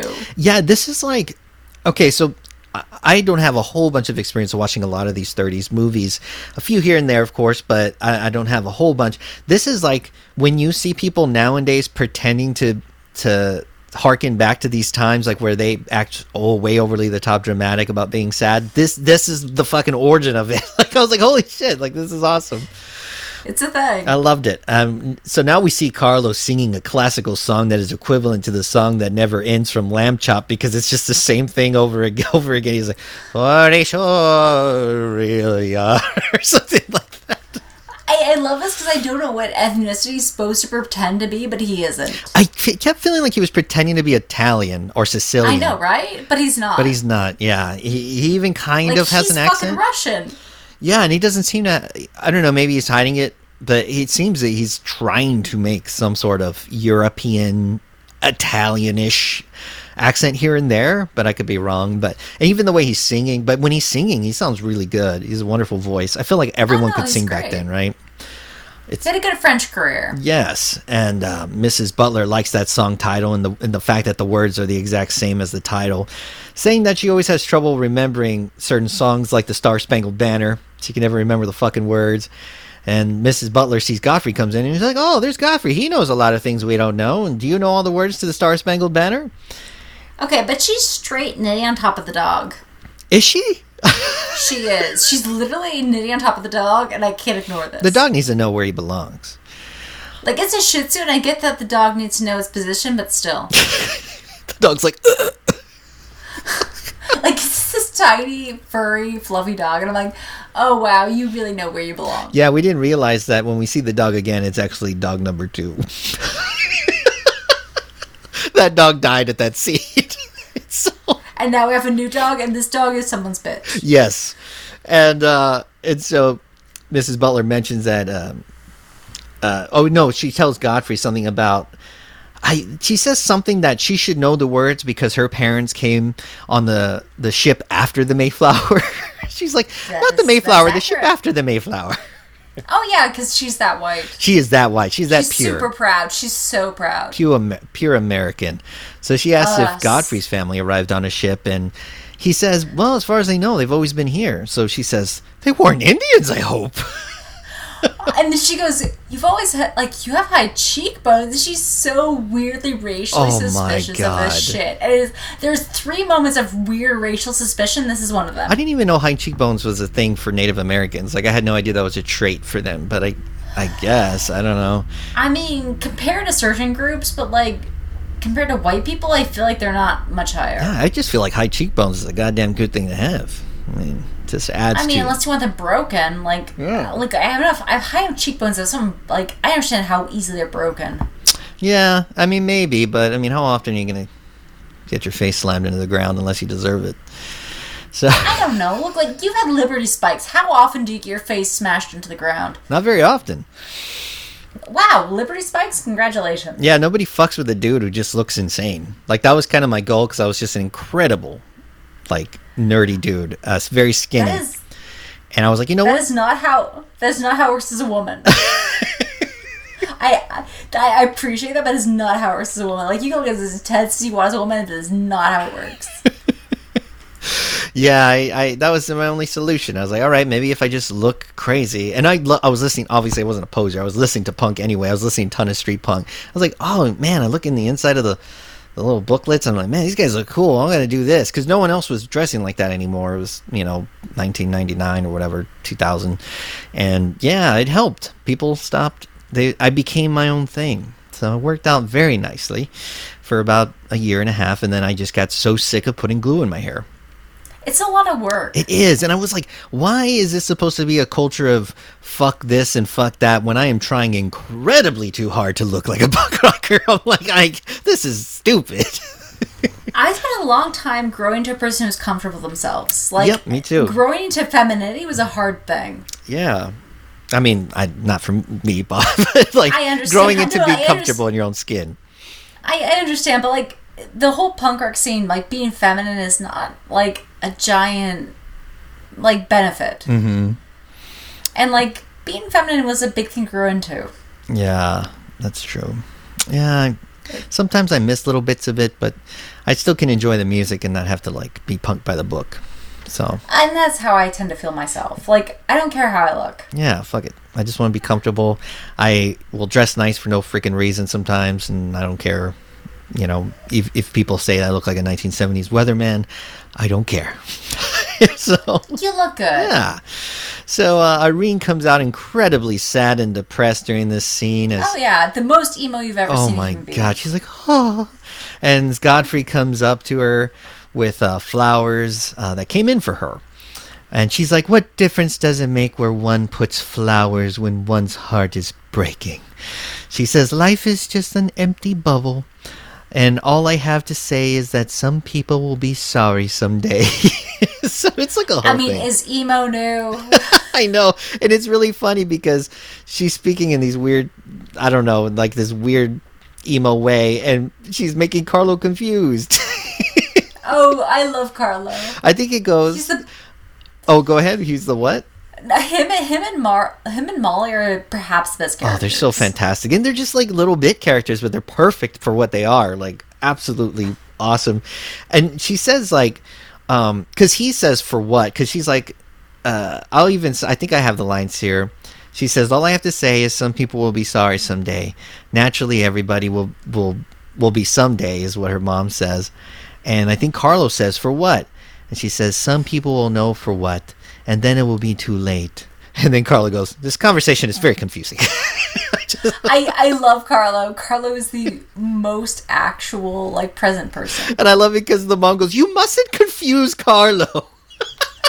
like she's getting mad at them for making him confused. She's like, Is Carlo a gigolo? Like I Totally. Like I have no answers. Like what the fuck is Carlo? he's got to be because she supports the, the the mom just supports him for everything when he's when he's having a little breakdown she's like look what you did to carlo I love Carlo. I want- like I but I, I want I something spent the like whole that. episode wondering what Carlo is. yes i know I, it's got to be something that's so so implied back then and you just you just couldn't say it out loud I hope he's the gigolo. I like hope I hope too. he's like some like it's the best. it looks like he'd be a very gentle lover like he's there for you emotionally. Like he's there for you physically. Like I like Carlo Yeah. as concept. You know, he goes down there and he sings one of his songs. You know, that's got to be good. That's a hummer. Looks- thank you, thank you, thank you, thank you. so it looks like Irene is having a tea party, which I didn't even know was an actual fucking thing. I always thought that was just something ki- little girls did, but it turns out, No, that's that's a stupid white thing. yeah. Yes. I was like, okay, cool, cool. So I thought that uh, that was kind of awesome. So Cornelia starts being a total asshole again. She even mentions that. She, the pose that Irene is is in, like she's like being super emotional. She's like in this very sad lady pose, and she's like, "Didn't we learn that uh, position in acting class?" that is position number eight, actually, sir. Oh, I liked it. It's very. She's like playing this. She's doing this bit. You know, she's trying to make. Really, what her goal is is to make Godfrey feel bad for making. You know, for refusing. You know her passion. I actually have the quote. Uh, the quote is uh, from Cornelia. I remember the pose so well from dramatic school. It's number eight, right? yes, dramatic school. Gotta love it. And then God, Godfrey asks, "Where where should the sandwiches be placed?" And Leslie says, "Leslie, Irene says, what is food?" And then her mom says, "What's something you eat, silly?" I love her mom. She takes Like, everything I, so I love so many people. Yeah, I know her mom like just I don't know if it's the drugs, but everything that everyone says, she just takes it so literally. She's so oblivious I- to what people are actually feeling. I want these drugs. Yes, they must be very, very good because she's going through life fucking happy as hell. She's got pixies. Like she's fucking fine. Yes. She thought Godfrey is Molly. I know. Like I'm jealous. And then so so now we're at the party and it's a classic Richie Rich party. Everyone is singing and by the piano. It's fantastic. The mom is having a damn good time. She's she's she's still way fucking louder than the music, but she says that the she's complaining that the music is distracting her from the card game. Because I think she confuses. She thought she offered one card, but it was she meant a different card. One suit, but the other suit. Yeah, no, I'm a huge card fan, and this annoys the living shit out of me. I play so many cards that I hate this woman. I know a little Texas Hold'em, but I don't really know a lot of other card games. I play a lot of them, and she's not playing one you know. Oh, okay. Uh, I could kind of tell just from looking at it. So then, uh, all of a sudden, uh, this random dude pops up, and and Irene, and he pops up toward Irene like a goddamn vulture. He comes at her, um, almost like a used car salesman that sees someone that looks like a sucker. You know, he grabs her by the shoulders. really does. He's very He really inappropriate. does. he like he grabs her by the shoulders and like he's all close up, and she gets really mad. She's like, "Listen, Van Rumple." Just because some people have a million dollars doesn't mean they can put their arms around other people. And he puts his collar up on his suit and goes, where's the bar? I I love that he makes this burr expression like, oh wow, I'm surprised someone's cold to this shit. I'm like, yeah, someone's cold to this shit. Come on, you didn't see this coming? Well, I feel like back then these guys could just do whatever the fuck they wanted, and uh, it was about time that he got his medicine. He's probably been courting her for some quite time, so, for for for uh, for t- some time. So I think he's used to. Uh, he's not used to her being like this though. So Godfrey is walking around presenting hors, d'oeuvres, and to people he he stops by Irene and she says, "No, thank you, no, thank you." Okay, and this is great because she travels him around for several scenes and still goes, no thank you. And she's like saying this in every scene. I'm like, come on, lady. Like, everyone knows you've said no thank you. Like, no one's full at this point. Yes, I know. Her thirst is so strong right now. She is so like, pissed. she just, she just wants to be in proximity. Yes. And uh, she- I just love how she glides around the room, and you see, like, Godfrey's just doing his job. He's just trying to Yeah, do his job. He's a good man. He's a good professional. I appreciate this as a as an actual worker. Yes, he's not here for any type of type of love distractions, and so he's walking around. He's offering some to Mrs. Bullock when all of a sudden this man named Tommy Gray pops into the room. He's a he he's awesome. I love this guy too, and he's very he's also very funny. Has great. They gave him some great fucking lines to work with in this movie, and Godfrey seems sort of frazzled by this. He seems a little off put. He's like, "Oh shit, I fucking know." Like you feel like he's got to know this guy or something because he starts kind of looking weird. He walks away from the table right away. Tommy's coming by to say hello to everyone. He runs and he runs into Irene's depressed ass. He says, "How are you, darling?" And she's like, "What does it matter how I am? The whole thing is only a delusion." He's like, "What thing? You wouldn't understand." He says, "Well, I don't so far."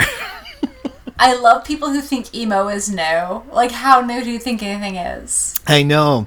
She actually kind of reminds me, like all of her lines reminds. I wish I, I'm a fraud because I can't remember his name, but the little robot guy from um, uh, uh, the Guide to the Galaxy, the traveler was it, fuck. I can't think of the. Marvin. Yes, thank The- you. Yeah, Marvin. Yes, because he says all those type of lines like the whole thing is only a delusion. like Uh, by the way, weird side note. I actually remember that the thing added to uh, to um, pink gin is bitters. It's called bitters. And that is what we I'm call a late in the game. that is what we call a callback, everybody. Yeah, no, no, I'm I'm that in the game. The Hitchhiker's Guide to the Galaxy. I wonder if they drink gin in that movie. I don't know. Yeah, you want a book reference? I got it. You do. Yeah, I know. Thank you. I'm gonna. You know what? I think the next time you come around, it should be a movie that was first a novel, and we can kind of compare both and shit. I think that'll be fun. I suppose, but like duck soup, you would. If you haven't seen duck, have you seen duck soup? No, I haven't. I haven't. I need. It's Oh on the list. It's on the list. You are breaking my heart. Like it's a painted on mustache, but it doesn't matter. Yes, I know. I, I, I promise you, it doesn't matter. I think you mentioned is, it. It's about dictate. It's about dictatorship. Like during Hitler's era, it is so relevant. I will check it out. I will check it out. I promise. Okay. It will. I don't know if it's. I don't know if it's podcast worthy, but Oh, oh, duck soup. Bullshit, it's not worthy. like, duck soup is like, look, I, I've watched a lot of film. Like, I am. You want an expert on someone from like 1930s to 1960s? That's me. oh, well, I can see why you're an avid grind bin listener, at least for the '60s Like- part. You will. Duck soup is quintessential. I promise you. You will love Uh, it. stop saying duck soup. It's making me hungry. So It's also delicious. it is delicious. Um, like I, I have, I have places in the later recommended for that. By the way, um, if you haven't gone to uh, Genghis Cohen's, you should. Okay. Okay.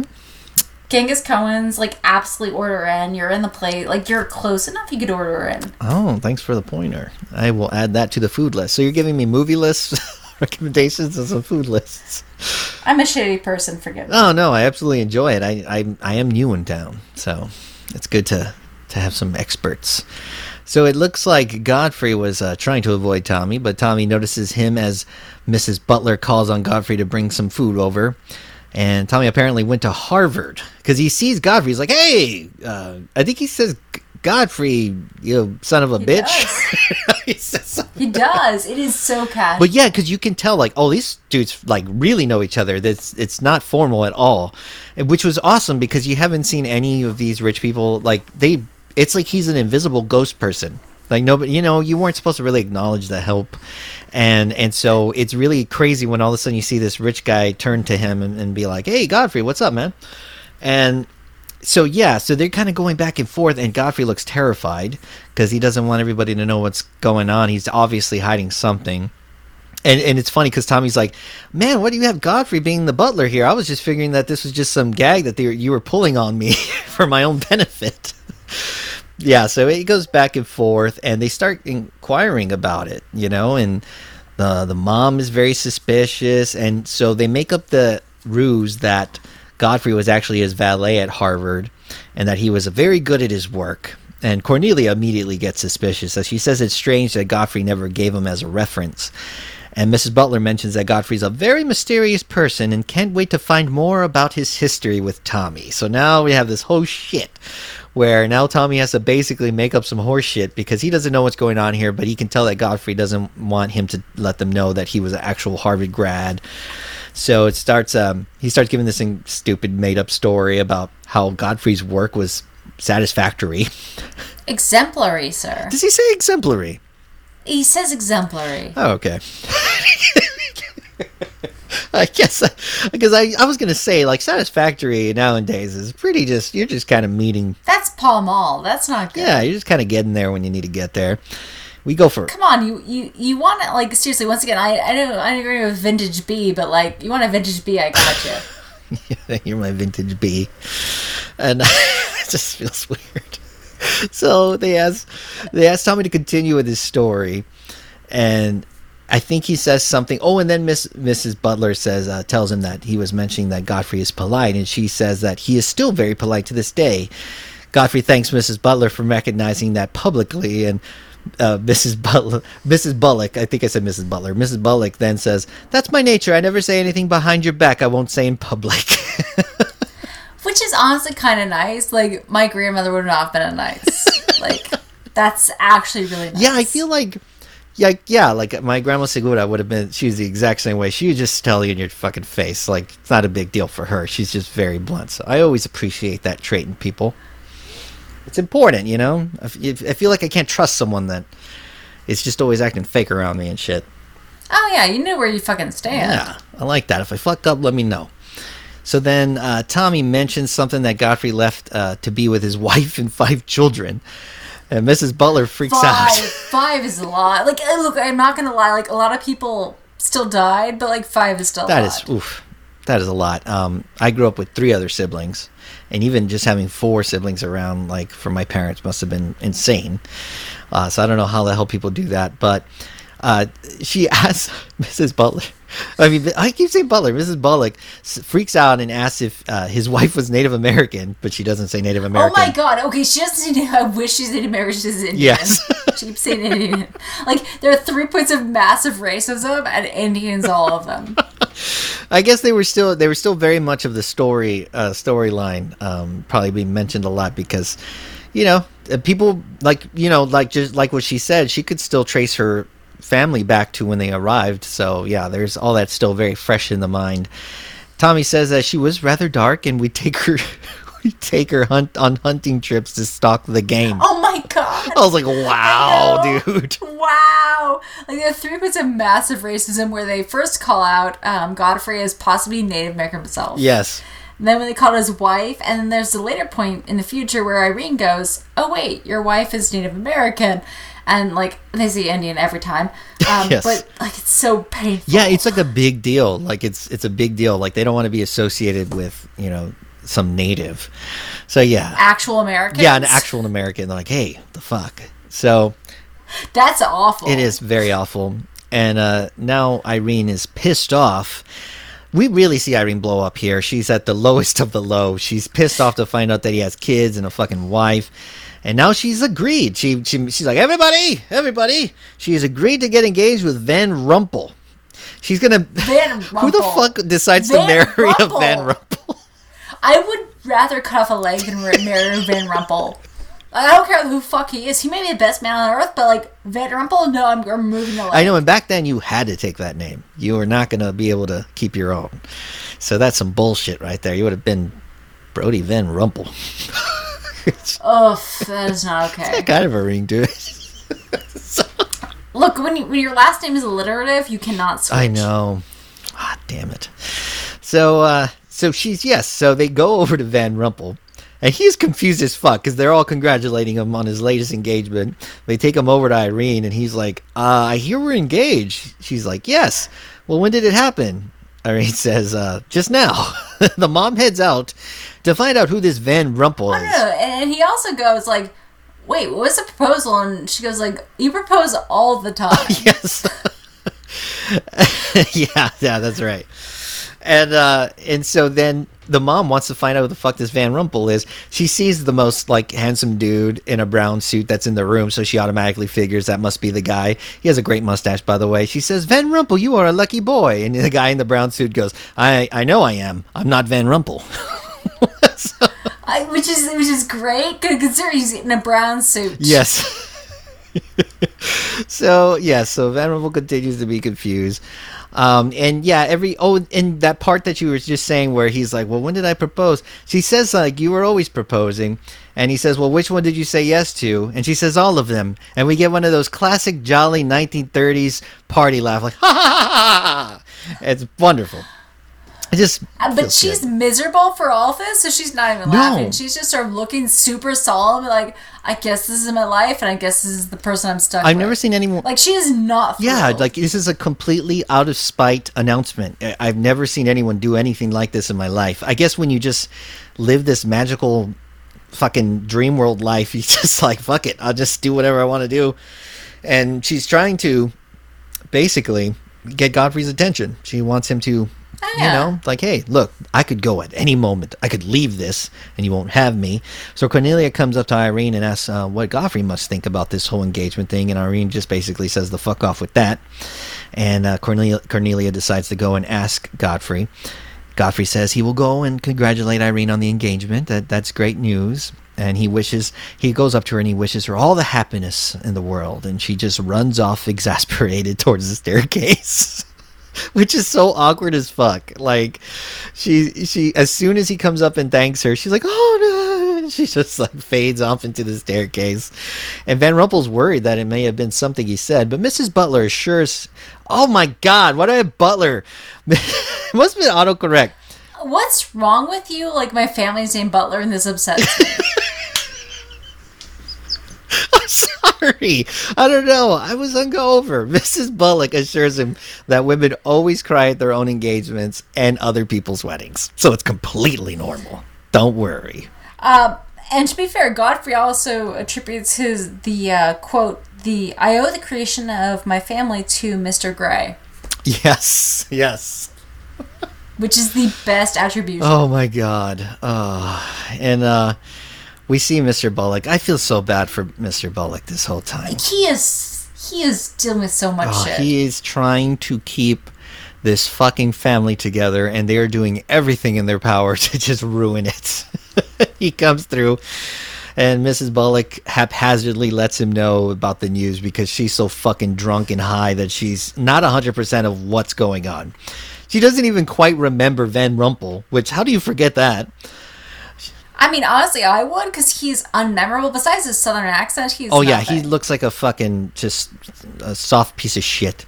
And Oh, we're gonna finish that. so Godfrey sets up a Godfrey sets up a lunch with good old Tommy. But uh looks like Cornelia can tell something is afoot between these two because she's nearby where they're setting up the time to meet. And then Godfrey walks past the, the staircase where Irene's at, and she is distraught as hell. She's like biting her fucking thing. Like, she's like just not feeling it. Incredibly emo.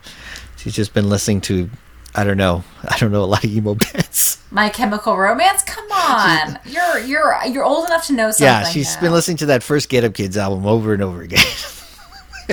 Forgive me. So it's so it's the day after the party, and we see Godfrey bringing breakfast to Mister Bullock. Godfrey asks about how things are going because he can tell that Mr. Bullock is a little off his game. He hasn't he hasn't he isn't eating much breakfast.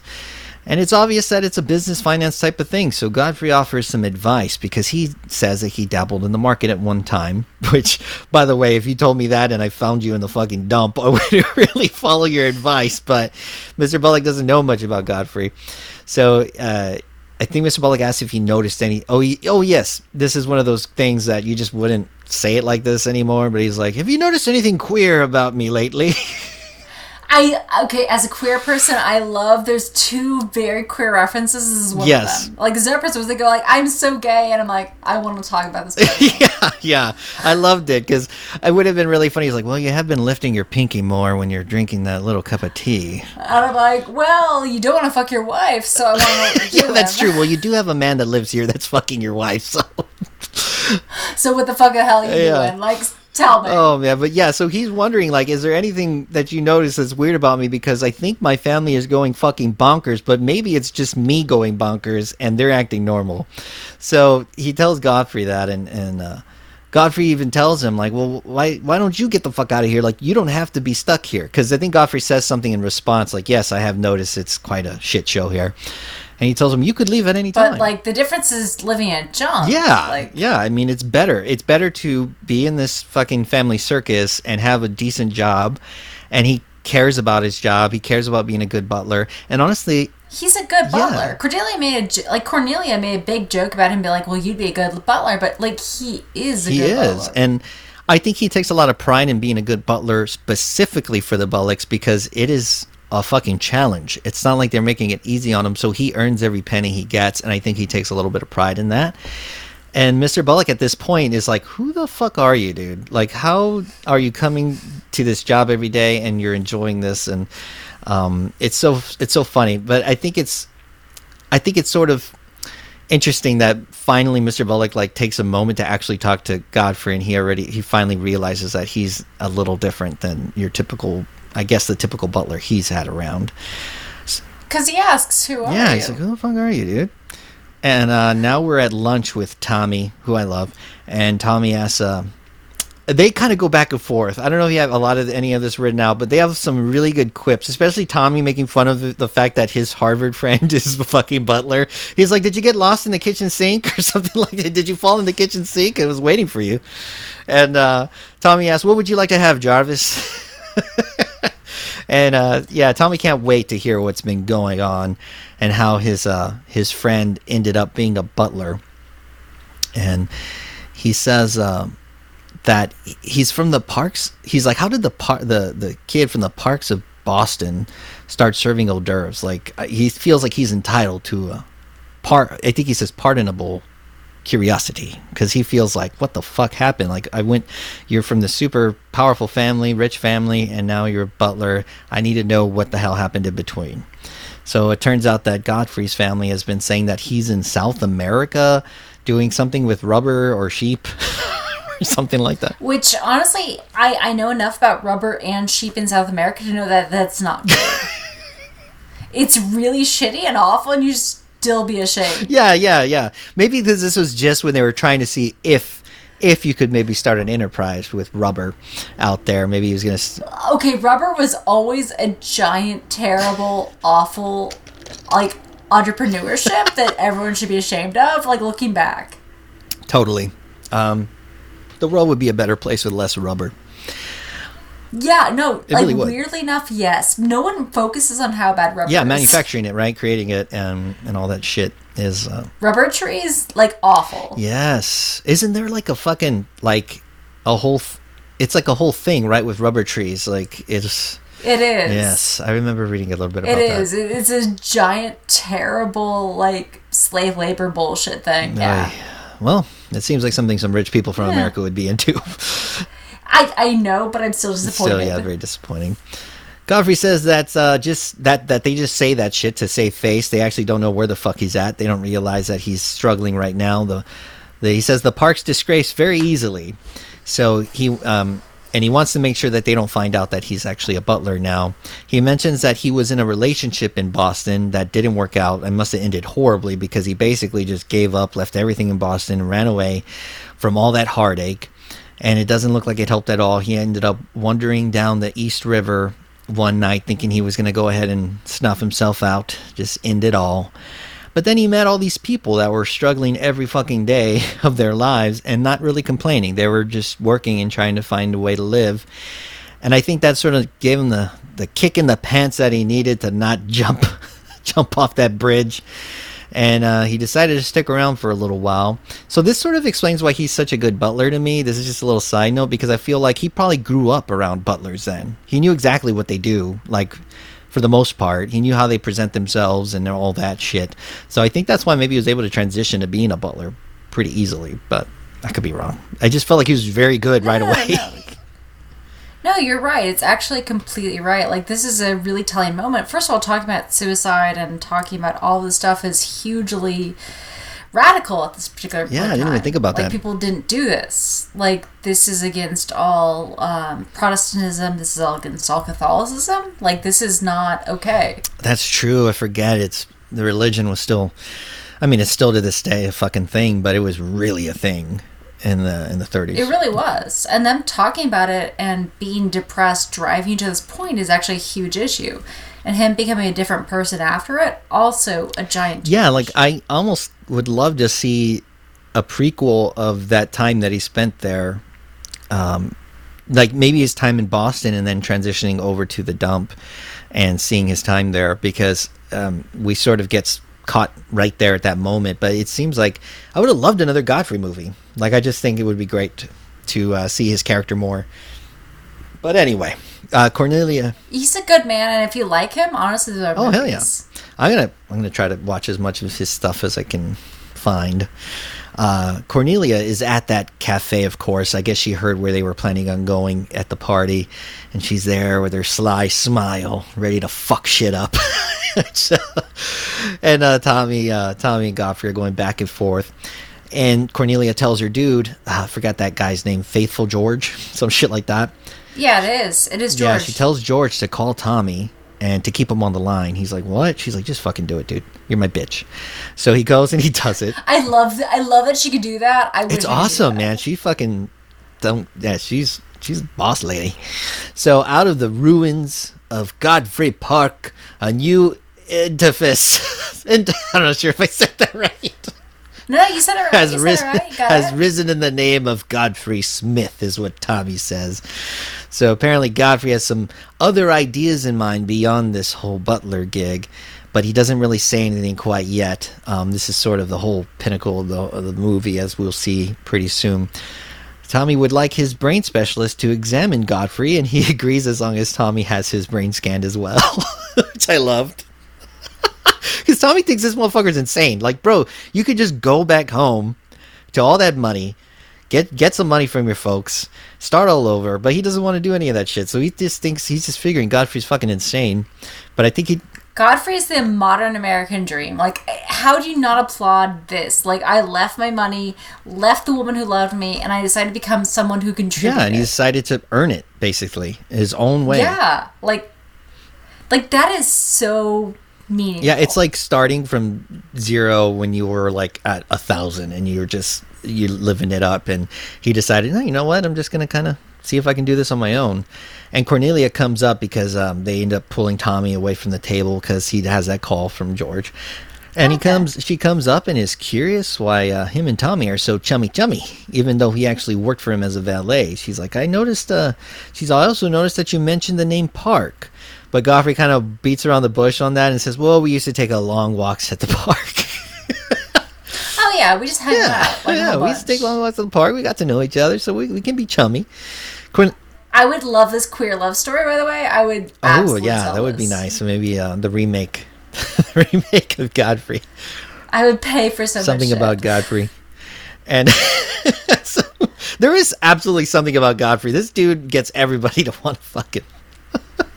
Oh, we're gonna get there. We're gonna get there. Like Molly later. Yes. Oh my god. yeah. So Cornelia asks why he uh, why he can't be chummy with the Bullocks, you know, and Godfrey says that he prefers to be more. I don't have the exact line, but it's kind of like he prefers to be more formal, cordial, Cordial. yeah, with his butler gig with them, and he's very selective as to who he hangs out with on his day off. And uh, Cornelia says, "You you can't go like this forever. You really like me, and you're afraid to admit it, aren't you?" She's like a fucking. it's like she's trying to brainwash him. She's a vamp. Yeah, it's like she wants him to want her to fuck him just so she could fuck him over or something. I don't even know. It's very, or maybe she genuinely has feelings for him. Uh, I don't know. I think she just wants to fuck him over. To be honest, like I, I like him, but I still like she wants to fuck him over. And then they kind of go back and forth, and he, she basically eggs him on to tell her exactly how he feels about her, and he's like, "Are you sure?" And she's like, "Yes, I'm sure. Go ahead." And so he says, "You belong to that unfortunate category that I would call the Park Avenue brat." A spoiled child who's grown up in the ease and luxury, who's always had her own way, and whose misdirected energies are so childish that they hardly deserve the comment even of a butler on his off Thursday. It's like, damn, bitch! So, got her. So yeah, she's like, "Thank you for that lovely portrait." she is not happy with this situation.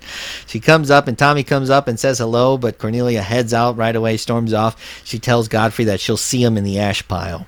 Tommy isn't really sure what the hell that means, but uh, they kind of go back and forth, and Godfrey decides to get a real drink after dealing with Cornelia's bullshit. I think he felt, I think he felt good saying that. You know, he just put him on a high horse. He was like, "Yeah, Oh yeah, he deserved it. At this point, like he also switched to real. yeah, drinks. yeah. He was like, "Bring me a fucking brandy, baby. I'm ready for this." And uh, Irene comes by the kitchen now. We're we're at the kitchen, and she asks if she can put some flowers in Godfrey's room because she can't go into Godfrey's room. Because she wants to talk to Molly. Yeah, and Molly's uh, sewing a button on Godfrey's suit, and Irene says that she'd love to sew his buttons on when they come off. it's just so funny. And Molly says they so seldom come off because he's such a you know attentive. Yeah, he's man. very tidy. I don't think I've ever had anyone say I'm tidy. I like I like that though. Maybe I need to start cleaning up more. Uh, Look, if Bree says you're tidy, I'll give you a dollar. So uh so it turns out that uh that both Irene and Molly are crying over him because they know he he's just out there with some woman on his day off, a woman that could not fully appreciate him.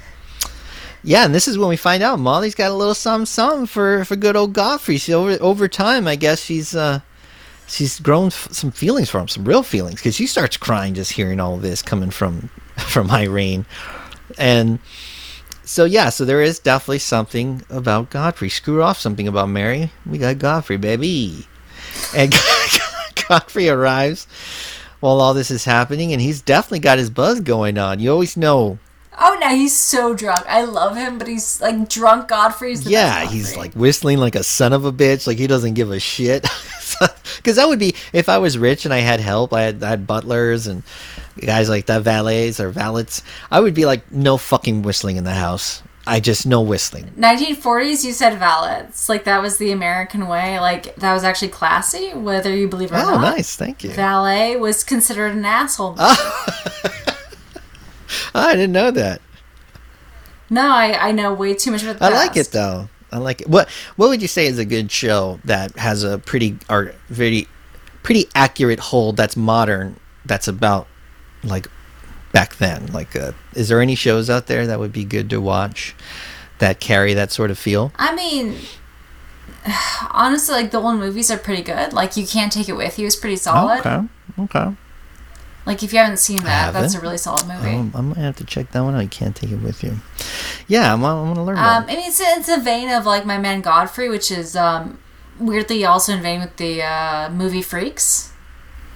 Did you see Freaks? Yes, yes, yes. Yeah, it's been freaking long, long, long, long time, but yeah, it's a it's quite a watch. Those movies actually cover what it is to experience the general populace feeling of poverty without um, any like covering it up. yeah, just raw, just yeah. Yeah, like there's definitely moments of like where you understand what it is. Yeah. Like My Man Godfrey gets that. Yeah, they do. They really do. Um, except it's amazing. Like um, the everyone's clever. Like it's like Oh no, everyone's clever. It's really Like, funny. that's true. Yeah. so. Uh, speaking of clever, we we see good old Carlo reading some play or some shit, and Oh, I love Oh, Carlo. good old Carlo. And I, Irene comes by to cry for a little bit, and the mom is loud and annoying, which makes her run away, crying more. And we see Godfrey getting all this shit ready for the kitchen, and he's whistling because he's got his buzz. He's having a jolly old day. Oh, he's so fucking drunk. I love this. Like, this is great. This is William Powell looking wonderful. If you haven't seen him in The Thin Man, which is actual famous films, Yes. he's terrific oh, nice. And uh, Cornelia sees him working and has uh, one cold blooded f- stare at her. You know, she's just looking at him. And I'm sort of uh, confused because I thought it was his day off, but I guess he had literally just the day off and he has to come in and work the evening for dinner, I'm guessing. And he's still drunk, Yeah. yes. Because I was like, oh yeah, maybe he doesn't mind drinking because he's he doesn't have to work at all. But it looks like he needs to come in and actually start setting shit up for dinner. So yeah, so I figured that out. He confuses Mrs. Butler for Cornelia and tells her that she's looking young. I fucking said Butler again.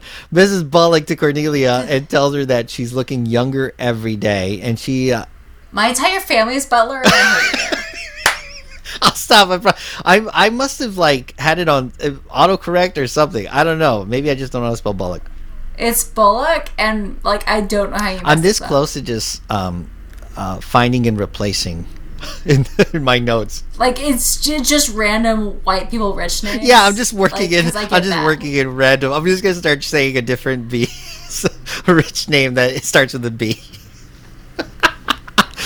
so then we see we see Cornelia snooping around the kitchen, and she goes into Godfrey's room and opens a drawer.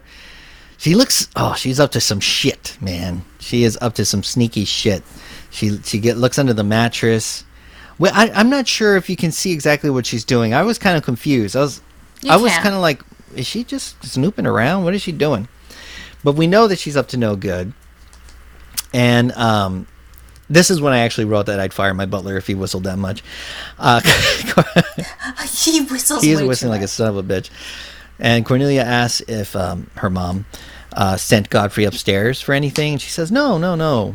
So she's definitely setting some shit up. She has her little evil smirk. Now we're at the dinner table, and Godfrey is uh, um he's serving everyone for dinner. Cornelia mentions how the cafe she ate at this this afternoon is getting run down and serving some undesirables now. She's just throwing that shit in Godfrey's face. Which is inherently racist. Like, you know it's racist. Like, I just. Oh so yeah, she's me. she's just throwing that out there like nothing. And then Godfrey drops some of the glassware, and I think Mr. Butler goes, "Ah, shit! There, there goes more money down the fucking drain." I I love it. He's he deserves his place. Honestly, Here. Yes, he does. And uh, and uh, Mrs. Bullock uh, mentions how he's been acting very peculiar today, but she did mention that uh, she loved the compliment that he gave her. so I mean, who doesn't like to be young? Like, honest to goodness. Like, I had someone refer to me as like an older woman recently in the last two weeks, and it was just a moment of please don't. no way, somebody did that. Yeah, no, I'm I'm 35. Please don't. You're gonna make a wonderful older woman. I like I like older women. I'm like, please. Yeah, don't. not now, not now. Then all of a sudden, uh, Cornelia comes out of nowhere and says, "Something terrible has happened."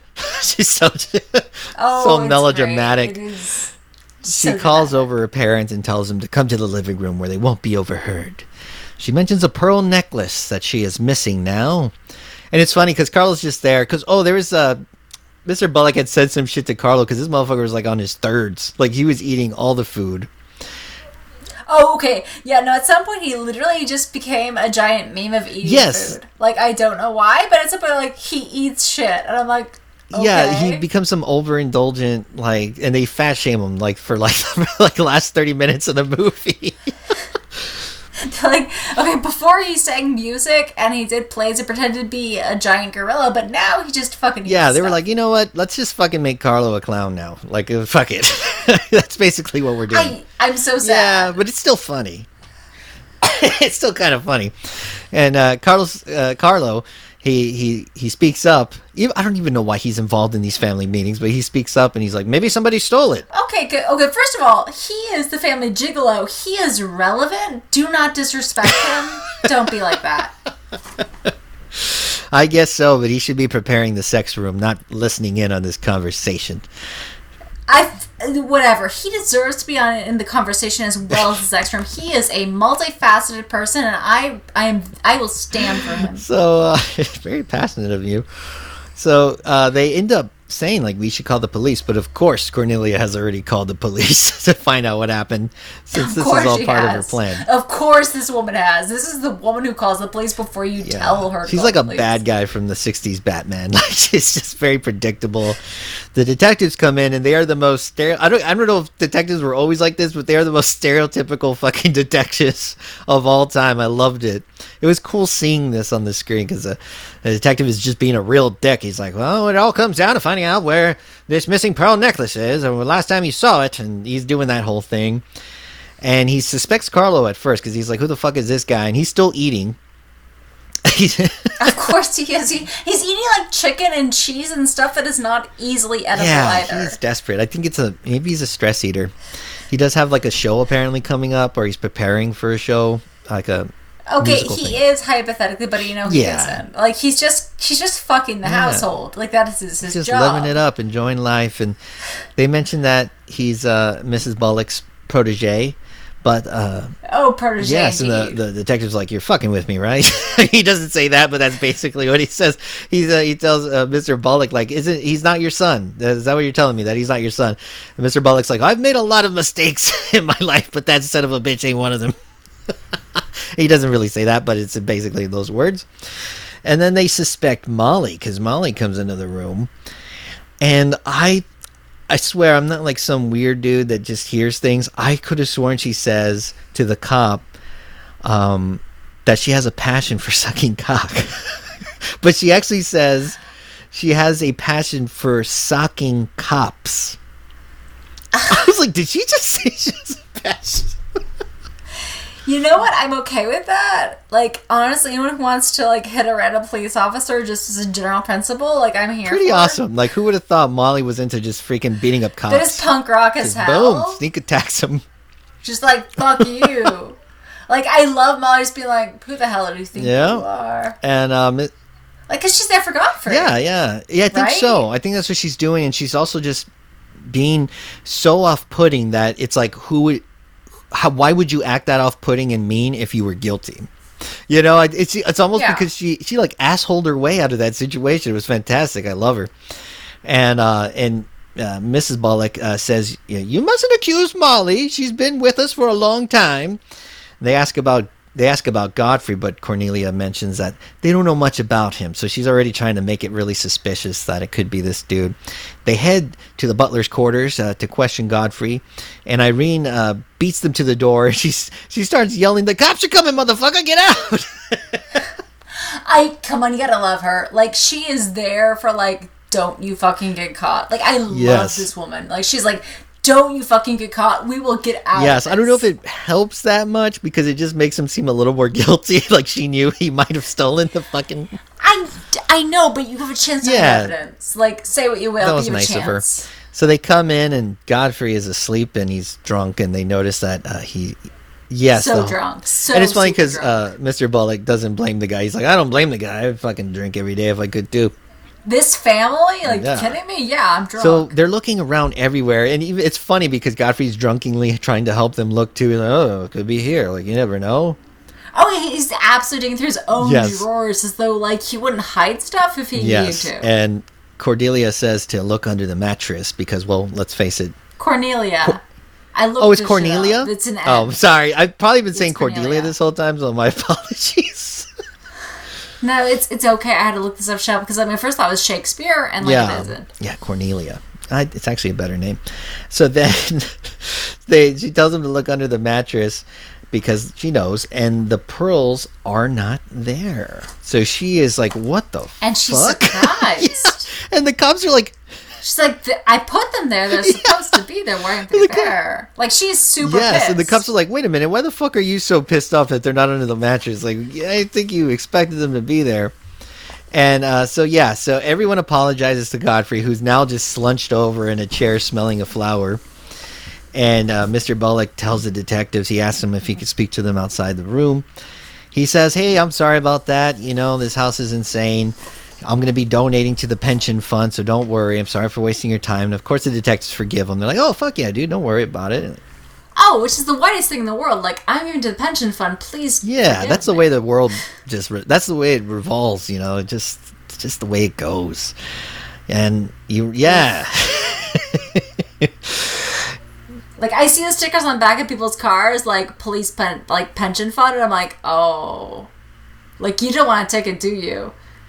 And uh, Mr. Bullock goes up to her and says, uh, "Just what are you going to say for yourself?" He tells her if you don't find your necklace, it's on you because it's not insured. so, Like, fuck you. Like, it's not insured. Like, you don't, you didn't, like, if you didn't actually have it, like, it's Yep. gone now. Yeah, she, he knows she's playing games, man. So we see uh, Godfrey and Tommy walking into the dump that he used to live in, and he shows Tommy exactly where he used to live.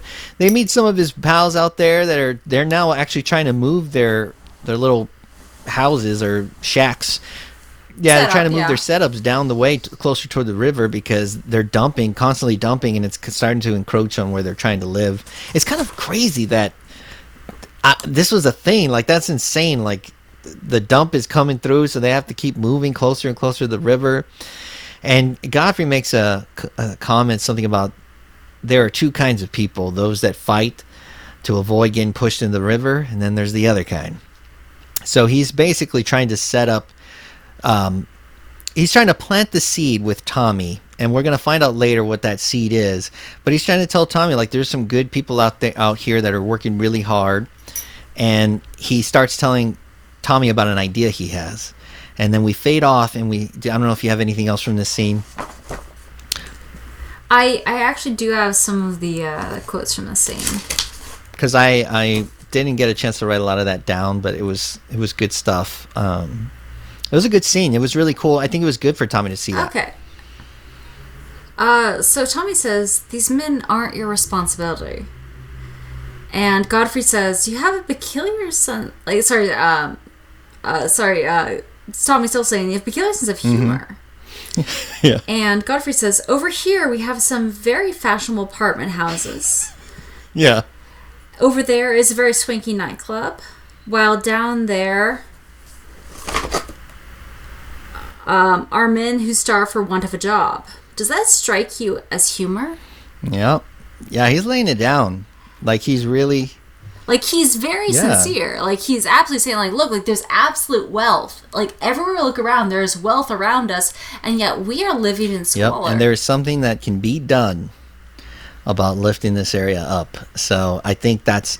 I think bringing Tommy there in person and then being close enough friends that he would come through and and visit the area made a huge difference. And you, as the as the scene fades off, we can see Godfrey getting to his business talk and letting Tommy know what this big idea of his is, which we'll find out soon. Then we see an article from like a gossip magazine that the two girls, uh, the, the two uh, Bullock daughters, have been in Europe, and that one of them is forgetting her latest broken engagement. And I'm not sure if you have anything else on this article, but it says something about her her real beloved. Like we'd be surprised to find out what her real beloved is, or something like that. So I don't know if they're referring to Godfrey in that article because it is a gossip article. they aren't, really. Yeah. I was like, who are they talking about? but and then the way they wrote back then is really fucking weird. I was like, what the fuck?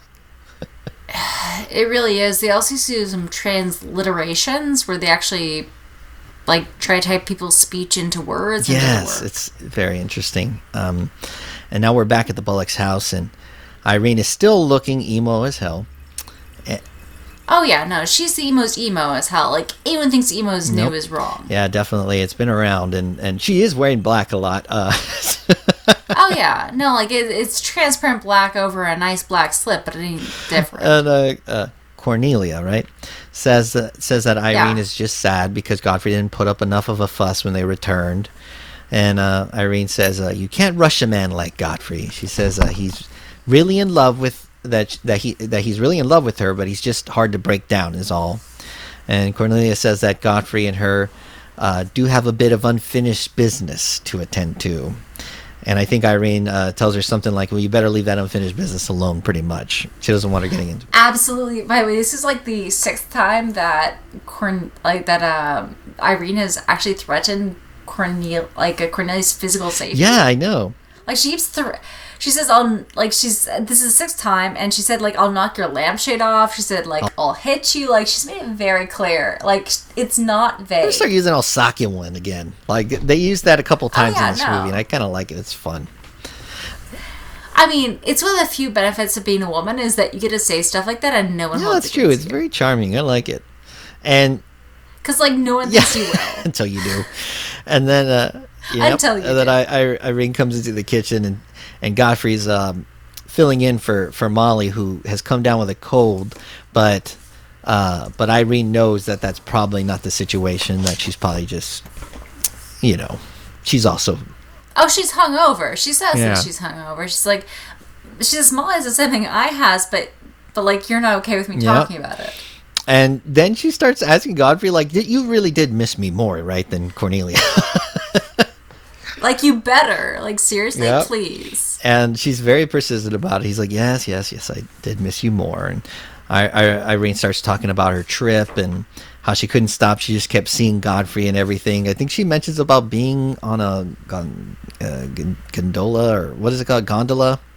Gondola. And uh, yeah. that She says I was out on a gondola and there was a man and he was singing and it was a language I didn't understand, but everything he said just made me feel and he was Godfrey. yes. She said even the the smell of the river didn't distract her from that or something like that. oh yeah, no, she's deeply, Deeply. in love. Like this is like everywhere I went. The it was entire European trip, she didn't find one sexy European guy to fall in love with. But well, to be fair, like like his response was like an entire European trip, and I never had to leave this room, Yeah. and it's kind of Yeah, sweet. that's true. That is kind of sweet. So then uh, Godfrey says that he's been doing some things also while she's been gone because it's been a few months, right? It's been like a whole season or something, and all summer basically. And he tells uh, Irene that she helped him find himself, and he's very grateful. And he says, "You're grateful to me because you helped me to beat uh, Cornelia, and I'm grateful to you because you helped me to beat life." which is very heartfelt. And he says, "I I like you very much," but he had a oh he says something like he he likes her very much, but he had a very bitter experience in the past, so that's kind of what keeps him away from. I actually have Yeah, a little quote here. Uh, so Godfrey says, "You helped me find myself, and I'm very grateful." And then she says, "You'd make a wonderful husband." And he says, "I'm I'm afraid not." And she says, "You see, I know how you feel about things." And he says, "How?" And then he goes, "Well, you're grateful to me because you help, like you, uh, I I helped you be Cornelia, and I'm grateful to you because you helped me beat life. But that doesn't mean we have to fall in love." And she says, "If you don't want to, but I'd make a wonderful wife." It's a very charming woman. like it, it's a really sweet moment. Like there's there's not a lot of moments where we really see them Connect. like casual, but they're both Yeah, this is probably the most casual they both are um, together at the same time, and there is a slightly more. It gets a little more crazy, but yeah, this was a very sweet moment. This Oh, is where it you really see the spark, I guess, that um, the movie is trying to tell us that is there, and they're they're doing a good job. because she asked him like, "Can I help you dry?" Yeah. Like the dishes, like, and it's a very relaxed moment. for her to even be able to dry the dishes with him because she really just wants to be around him. And um, he says that he feels it's about time that he is moving on, and she says, "I won't cry," but she starts. And then she starts crying, and then she starts crying so much, and I absolutely feel this because I am I'm a person who says I won't cry. and I Yep. start crying. Um, I need a good cry. Actually, I'm due for one. Ah, I feel so good. you should. A good cry is such a good Yes. I need to. I need to watch something that usually makes me cry. I don't know what it'll be, but I'll figure it out. And uh, so he says that uh, he's leaving pretty soon, and that he'll, you know, he'll call her, he'll stay in touch. Every now and then they can have these long chats. And Irene thinks that he's going to go back with uh, that Indian woman, as she says. oh my god, the third mode of racism, which I'm like, oh my god, like please stop. I'm, as they always say, but doesn't make it They right. say that, but like, It's, still not not okay. But uh, Godfrey lets her know that there really isn't a Native American wife uh, or the five kids, as she finds out. And she is Oh, yeah. just, that sort of makes her day. She's like, okay, you're leaving, but you're saying there's a chance. you know, like, Like, I was willing to accept you with five children, but now there's none. Like, that's yeah, that okay, makes things a little bit more possible uh, for her to be with him. So then, now we change scenes, and Godfrey now comes up to Cornelia and says, uh, You rang for me? And she says, You mustn't be so formal. Cornelia asks about the pearl necklace that disappeared last fall. And she also mentions that she found out about a family named the Parkes while she was out in Europe from Boston. She says that uh, they can exchange secrets in about 15 minutes. I mean, you might have a little bit more from this conversation, but basically, she wants to be able to talk to him, and so that way they can kind of work something out. Um, she knows that there's that there there is some unfinished business between them two, and she wants to talk to him about it. But Irene says uh, you can't go with Cornelia because she's worried she's going to take him, and Cornelia always gets what she get what she wants, and so she's freaking out. And uh, once again, Irene goes to the old well of fainting and gets out of despair and throws herself over. And he, Okay, but I kind of love this because she's clearly doing her place of absolute care, and I, I know I shouldn't be okay with this, but like I love it. She's like, maybe he'll fall for it. maybe. And like she's like he does, he does. I love him because he, he's like, you know what? I'm going to presume she's. Yeah, he does. Uh, he puts her over his shoulder like you're carrying your old friend. That's a fireman's Yeah. carry. That's a fireman's carry. That is not easy. I had a boyfriend do that. It was not easy for him. He was the same height as me. Yeah, I've carried my share of friends from parties like that. Um, being in a hardcore band for a long time, you run into those situations every now and then. That's a fun situation. Honestly, I, I love to hear Yeah, sure. stories. And uh, yeah, I need to have just story episodes. And uh, he he can he feels like he's not 100 percent sure what's going on, but he's like, you know what? I'm going to take her to her room. He drops her off in, into onto her bed. He starts looking for some smelling salts because he genuinely thinks something might be wrong, and he's hoping that will wake her up. So he starts looking at her vanity, you know, uh, counter thing and looking to see if she can she he can find anything. But in the reflection of the mirror, he sees her kind of come up and look around. Which she should understand that, like, if she's looking in his eyes, like, he's looking back. Like, don't be dumb, bitch. Like, you see him look at you, he's looking at you. But, like, she does not Yeah, it was dark in the room. Maybe she didn't quite see, have the right angle. He may have not. She may not have been able to see his eyes or something, but she looked at him, and he's like, oh, "Okay, so so so she's faking it." So he starts to Yeah, it's it's the third fake third fake, and he decides to fuck with her about it because he's like, "This shit has needs, needs to stop." So he's like, "Don't worry, don't worry. Godfrey will take care of you. Godfrey, will, Godfrey will take care of you. Don't worry." And he, he put he puts a little seat in the shower, which is so dope. She has like a master bedroom situation where there's a shower right there, and uh, puts the bench there. He grabs her. Carries her again and puts her down on the bench and just turns on the shower, and that immediately, of course, wakes her the fuck up. Because it is cold Oh, fucking is- water.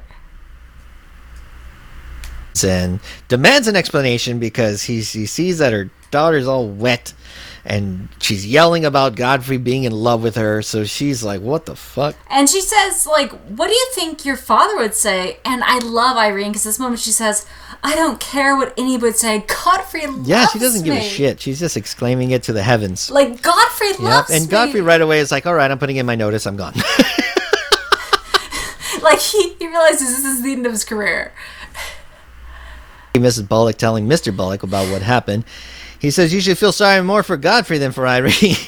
Because he has to live with his family. Oh, family. yeah. And, and, and he should. And Mr. Bullock is going to have a little talk with Carlo. He's, he's doing his first action into perfecting and improving his family. And Carlo's still eating. He's still fucking. Like, midway through the movie, he's still He's like, "Come here, Carlo. I just want to have a quick little talk with you." And Mrs. Bullock is, of course, a little suspicious, but she's not going to say anything. He brings Carlo over down to the little hallway past the double doors, and you just hear glass shattering as it looks like he just threw that son of a bitch out the window, which I fucking loved. That poor gigolo, because, like, honestly, like, eh, someone was paying for him. Someone had to understand. Yeah, you know, I. I, I guess Mr. Bullock finally was like, "You know what? It's time I finally give her the dick down she deserves. We don't need you, Carlo." And there's the respect. Like, Yeah, I- I get Uh, it. he had his he had his time. Carlo had his time. He was living on the high horse. It's time for him to find a new a new job, a new gigolo job. and Mr. Bullock uh, turns out he lost all his stock money, and the family is is oof, it's not going great. He ended up doing some trading shit that probably wasn't legal, and he says he may end up in jail. And he says that if he does end up Oh in yeah, jail, he, he brings the entire family into the group, except for the family he brings is not Irene, but Godfrey and his other daughter. Like this is the weird group. He's like, I'm gonna expose my honesty to this group. And I'm like, not girl the daughter. okay, whatever. well, I think I think he sees uh, Irene as like she's not going to really make things better. So do you really need to work her into any serious decisions? Okay, to to be fair, but like she pretends to be dumb, but she isn't. Like he doesn't understand. Like it is very much an act. So he doesn't invite her, but like he invites the smart daughter. But the other daughter is also smart because That's you'll true. see later. And so then uh, he's he even says like if I end up in jail, fuck it, man. At least I'll I'll have some peace. Yeah, he wants a fucking break from and people. uh, Godfrey uh, mentions that he took the liberty of dabbling in the market on his own account, since he had approached Mr. Bullock before, and Mr. Bullock refused any of his help. So While making 120 a week, which is 2,100 by modern yeah, standards. that is um, not horrible. for a week. That- I would kill for that much that is week. not bad. like literally murder. I would literally murder for 8,000 a week, like 8,000 a month. Like Yeah, okay, that'd sure. be great. I would love that too. So uh, he's he's been making money while Mr. Bullock was losing it, which is what they find out. And he says, um, uh, Godfrey says there comes a turning point in every man's lifetime when he needs help, and he saw that Mr. Bullock needed help, and he and Mr. Bullock and the family definitely helped him when he needed that type of help. So he felt like he needed to repay this debt to Mr. Bullock and the family while they were in this bind.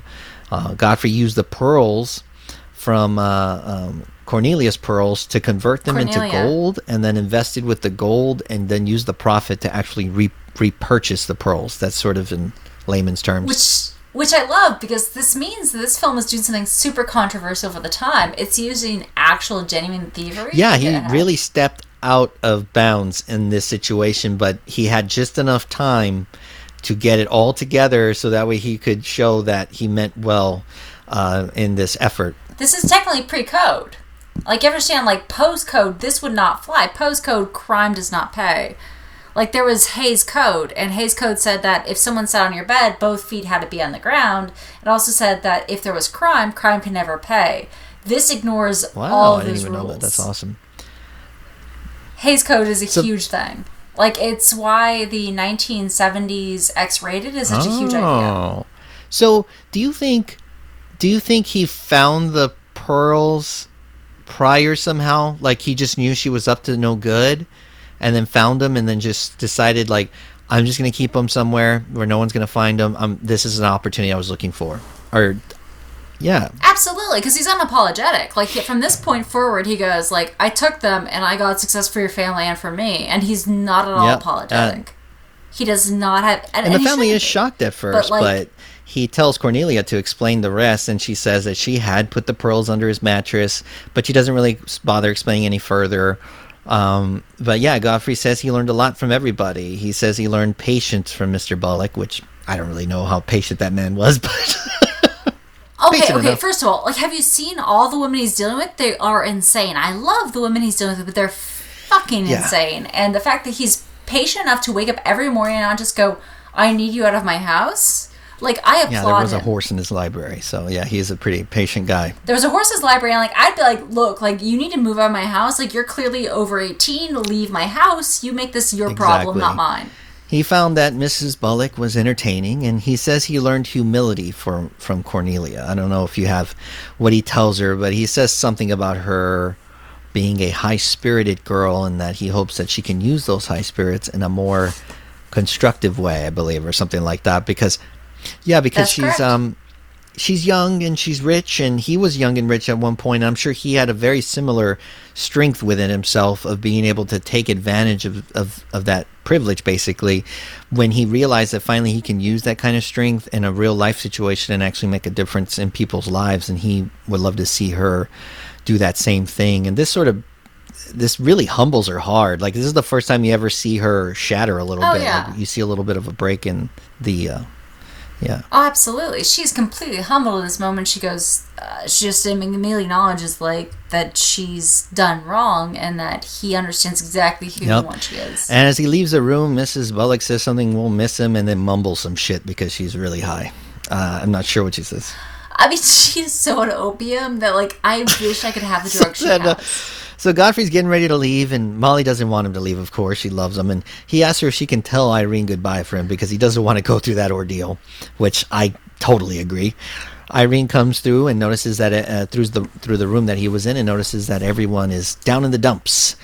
Mrs. Bullock says everyone is gone, and Carlo's gone out the window.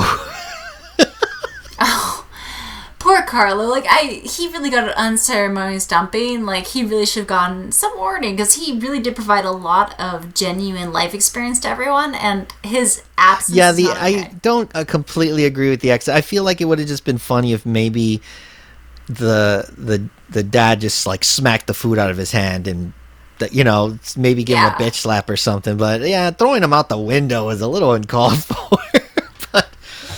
And once again, because like, he's supposed to be considered like the ethnic character, like it seems super weird and racist to be like, we're just gonna get rid of him and he's gonna die. I'm yeah, like, it's okay. to just throw him out the window. Who cares? He's barely human.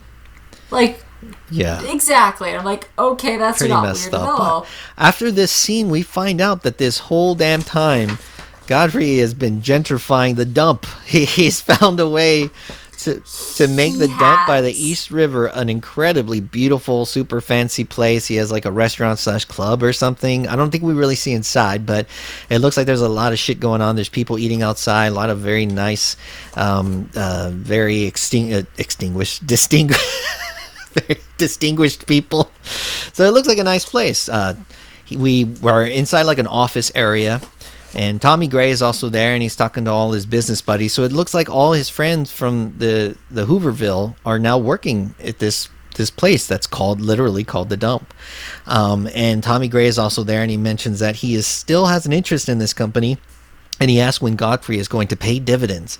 And Godfrey says that they're giving food and shelter to people in the winter and giving them employment in the summer. What more uh, do you want in terms of dividends? And and Tommy's like, oh god damn it, this dude. He's like, Okay, I, I am a library worker, and this is the deepest thing to my heart. is it?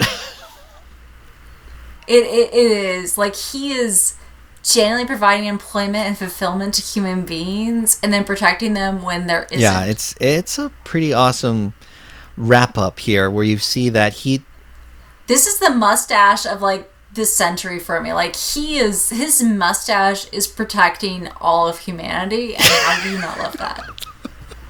that may be the most epic statement anyone's made in this show. I like it. So you're right. You're right. And he lets Tommy know that he's quit the butler gig as well. And he, he says he began to feel that foolish feeling again, which I guess is that the you know feeling that sentimental love for for Irene. He's like, oh no no no no, I got to run away. This feels too good. So Tommy says, why don't you just marry the girl? And he he asks, uh, he just sort of says, no, I'm not going to do that. And he asks Tommy to write out a check for five thousand dollars for a new dock, so they can hopefully get some of those yacht Richie riches to start coming around the dump. And he says, why don't Which I love because because he needs like five like fifty thousand in money to provide for people. Like uh, they said, um, uh, men. Uh, they they talked about men without jobs, like with steam, because steam is literally how they heated things. That's right. Yeah, I, I sort of skipped over all that stuff, but yeah, they seem to be talking about the Yeah, details. They, they, they talked about that as it talked like a prepare, like it sounded like a prepared yeah, dish. yeah. they're- almost people prepare it with like as a prepared dish, and like, but that's how much it took to actually sponsor all That's that many people. Like, yeah, he's like a, you know, he's a Robin Hood of sorts, um, for for his buddies. And I love that he did this all by like stealing pearls, by getting money from his friend who was like, Should I? And he was like, Just do it. And I, I love that this is the sort of hero he is because this is so revolutionary for the 1937. Like, this is huge. They, lit- they literally said people who took bread when they were starving were just monsters. So, this is a big step. Completely you completely love and adore Godfrey at this point. So seeing him now in his fancy suit, he looks fantastic. Seeing all his friends coming from the the, the soot and the the ash, of the dump, and now they're dressed up and they're doing what they do best. All these guys were very um, intelligent people that just had a you know bad uh, a lot of luck in life and just weren't able to, to get back on their feet because of what this is during the Great Depression. So it's really nice to see them now. They have jobs and they're doing they're doing what they've always been capable of doing. They just needed the opportunity. And uh, now we see Irene pull up to the club. She's so shocked at all the glitz and glamour of this place because the last time she was there, it was nothing like that. And she asked the guy that's there. Um, uh, I guess it's the the, the one of the welcome dudes, or maybe he manages the cars and the valet and shit. And so, so he, Yeah. she asked where Godfrey's at, and he actually says, "Well, it's right over there at this office. You know, you'll see it because it's office and neon lights."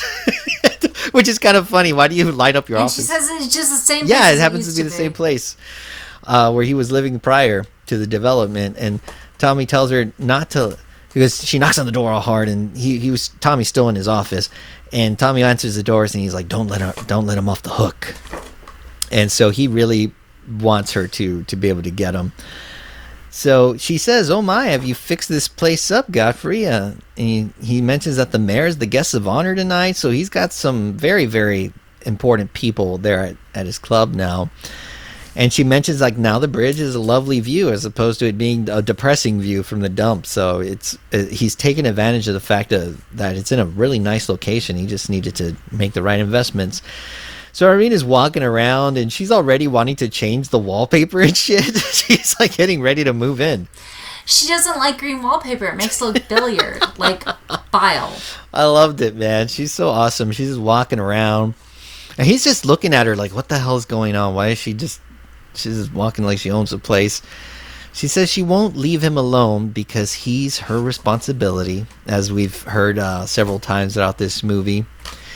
She says she, she ends up having a chauffeur bringing a bunch of stuff. I don't know what she says what this stuff is. Do you remember? Uh, to be fair, it's firewood and a whole bunch of produce. She's moving it's food and it's The firewood. essentials.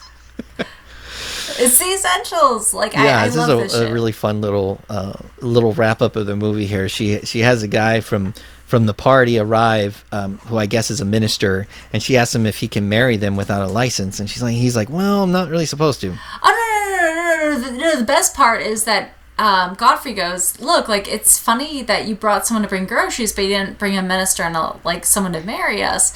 And then in through the door becomes comes someone from Tommy Gray, and he goes, "Hey, Tommy Gray said you need someone who can marry two people." It's all part of this very detailed plan. Is this what you're saying? Like this is why she's sneakily, incredibly, um, uh, incredibly sharp and able to create these very detailed plans. She is, but uh, everyone's on everyone's on her side because Tommy Gray is like he's Tommy Gray sent up this person. This is his best friend who was like, you know what, Yep. this is happening. And uh, Godfrey's like, well, we, you know, there's not a witness or anything like that, and or somebody mentions that it may be the minister, and she's like, oh yeah, we got we got somebody. The minister, he's like, uh, the guy who brought in the groceries is a fine witness. They're, they're all together. Godfrey looks like he sort of wishes he had just jumped off the East River Bridge when he had the chance. I know, which is so sad because like I wanted him to look happy, but this is not how these movies end. I love these he looks so not how they end. confused, like what the fuck is happening? And then we get the end screen. Da da da. Okay, no, no, no, to be fair, to be fair, like the, the like someone talks to the minister, and Irene says, "Everyone knows about it except Godfrey. Stand still, Godfrey. It'll all be over in a minute." Da, da. I'm just like, oh wow, like marriage is murder. Oh like, god! thank you. And I will say, you know, there were some very incredibly interesting characters in this movie, and I'm so thankful that you've uh, come over here, Brody, to talk to me about it. But I, I want to do a little something really quick. I want to do a quick impression. This is a segment I like to call "Quick Impressions."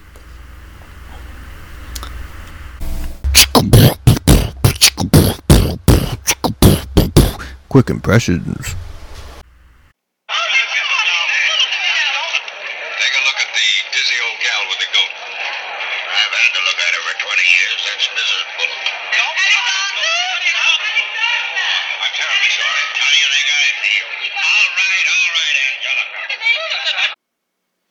Take a look at the dizzy old gal with the goat. I've had a look at her for 20 years. That's Mrs. Bullock. Alexander! I'm terribly sorry. How do you think I feel? All right, Angelica. the ratings section of the movie. As you all know, I rate these movies by my favorite mustaches. You have the full Fu Manchu recommendation for a hell of a damn badass movie. You have the Walrus mustache recommendation, which means pretty damn good. You have the Horseshoe mustache, which is eh, not bad. And you have the Toothbrush mustache, which is the Hitler mustache, and that's when you can just burn that film and, and send us it to hell. Uh, do you have a rating for this, Brody? Walrus. I like that. I like the way you came in. It felt very like you weren't 100% sure. Like I, I understand how I feel about it. Like I feel so passionate about this movie. It's such a meaningful and thoughtful and timely movie about loving your fellow human man and trying to promote them. But it's I get that not everyone's gonna. yeah, it. it's I I give it a 100% walrus mustache recommendation. I had an absolute good time with it. I do plan on watching it again because it it's really hard to enjoy the movie at its fullest when you're pausing it constantly and taking notes and you're hungover. So I really want to be able to watch it feeling good about myself and I I want I want Bree to check it out as well.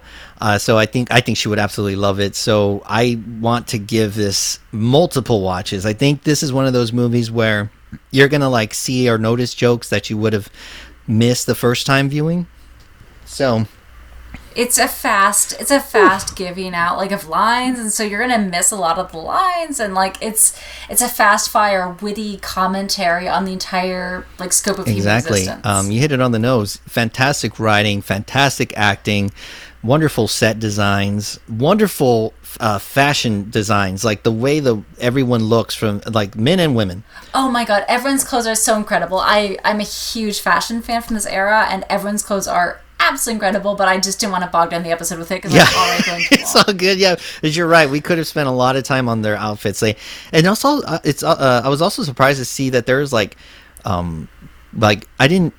I always figured for some reason in the 30s that women just were always wearing like dresses, but you actually see really nice pants too. I don't know what you, but trousers or something. Absolutely, you'll see Yeah, really good pantsuits. and like and trousers as well. Like I, I actually have patterns from this era. I sew from this era. I make reproductions, and so like there's a lot of opportunity here. So we are now um, at the uh, plugs portion of the episode. Do you have anything you would like to, you know, push out there? Anything that you're working on or anything like that? Feel free to mention it, Brody.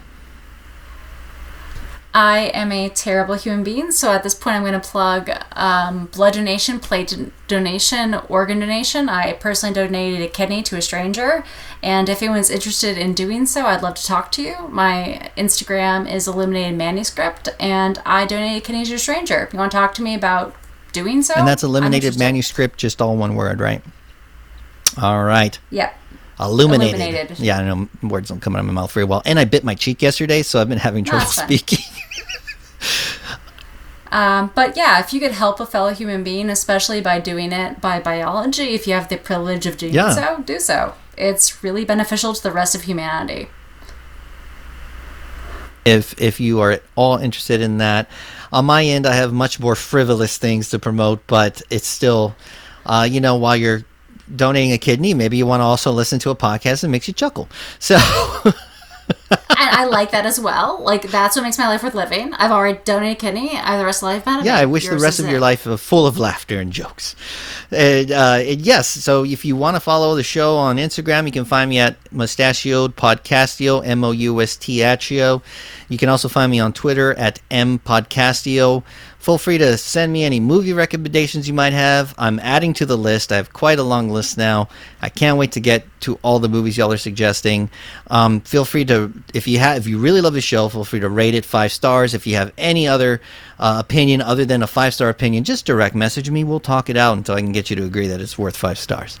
Uh, that that is the end of the show. Brody, tell everybody goodbye. Later. Goodbye.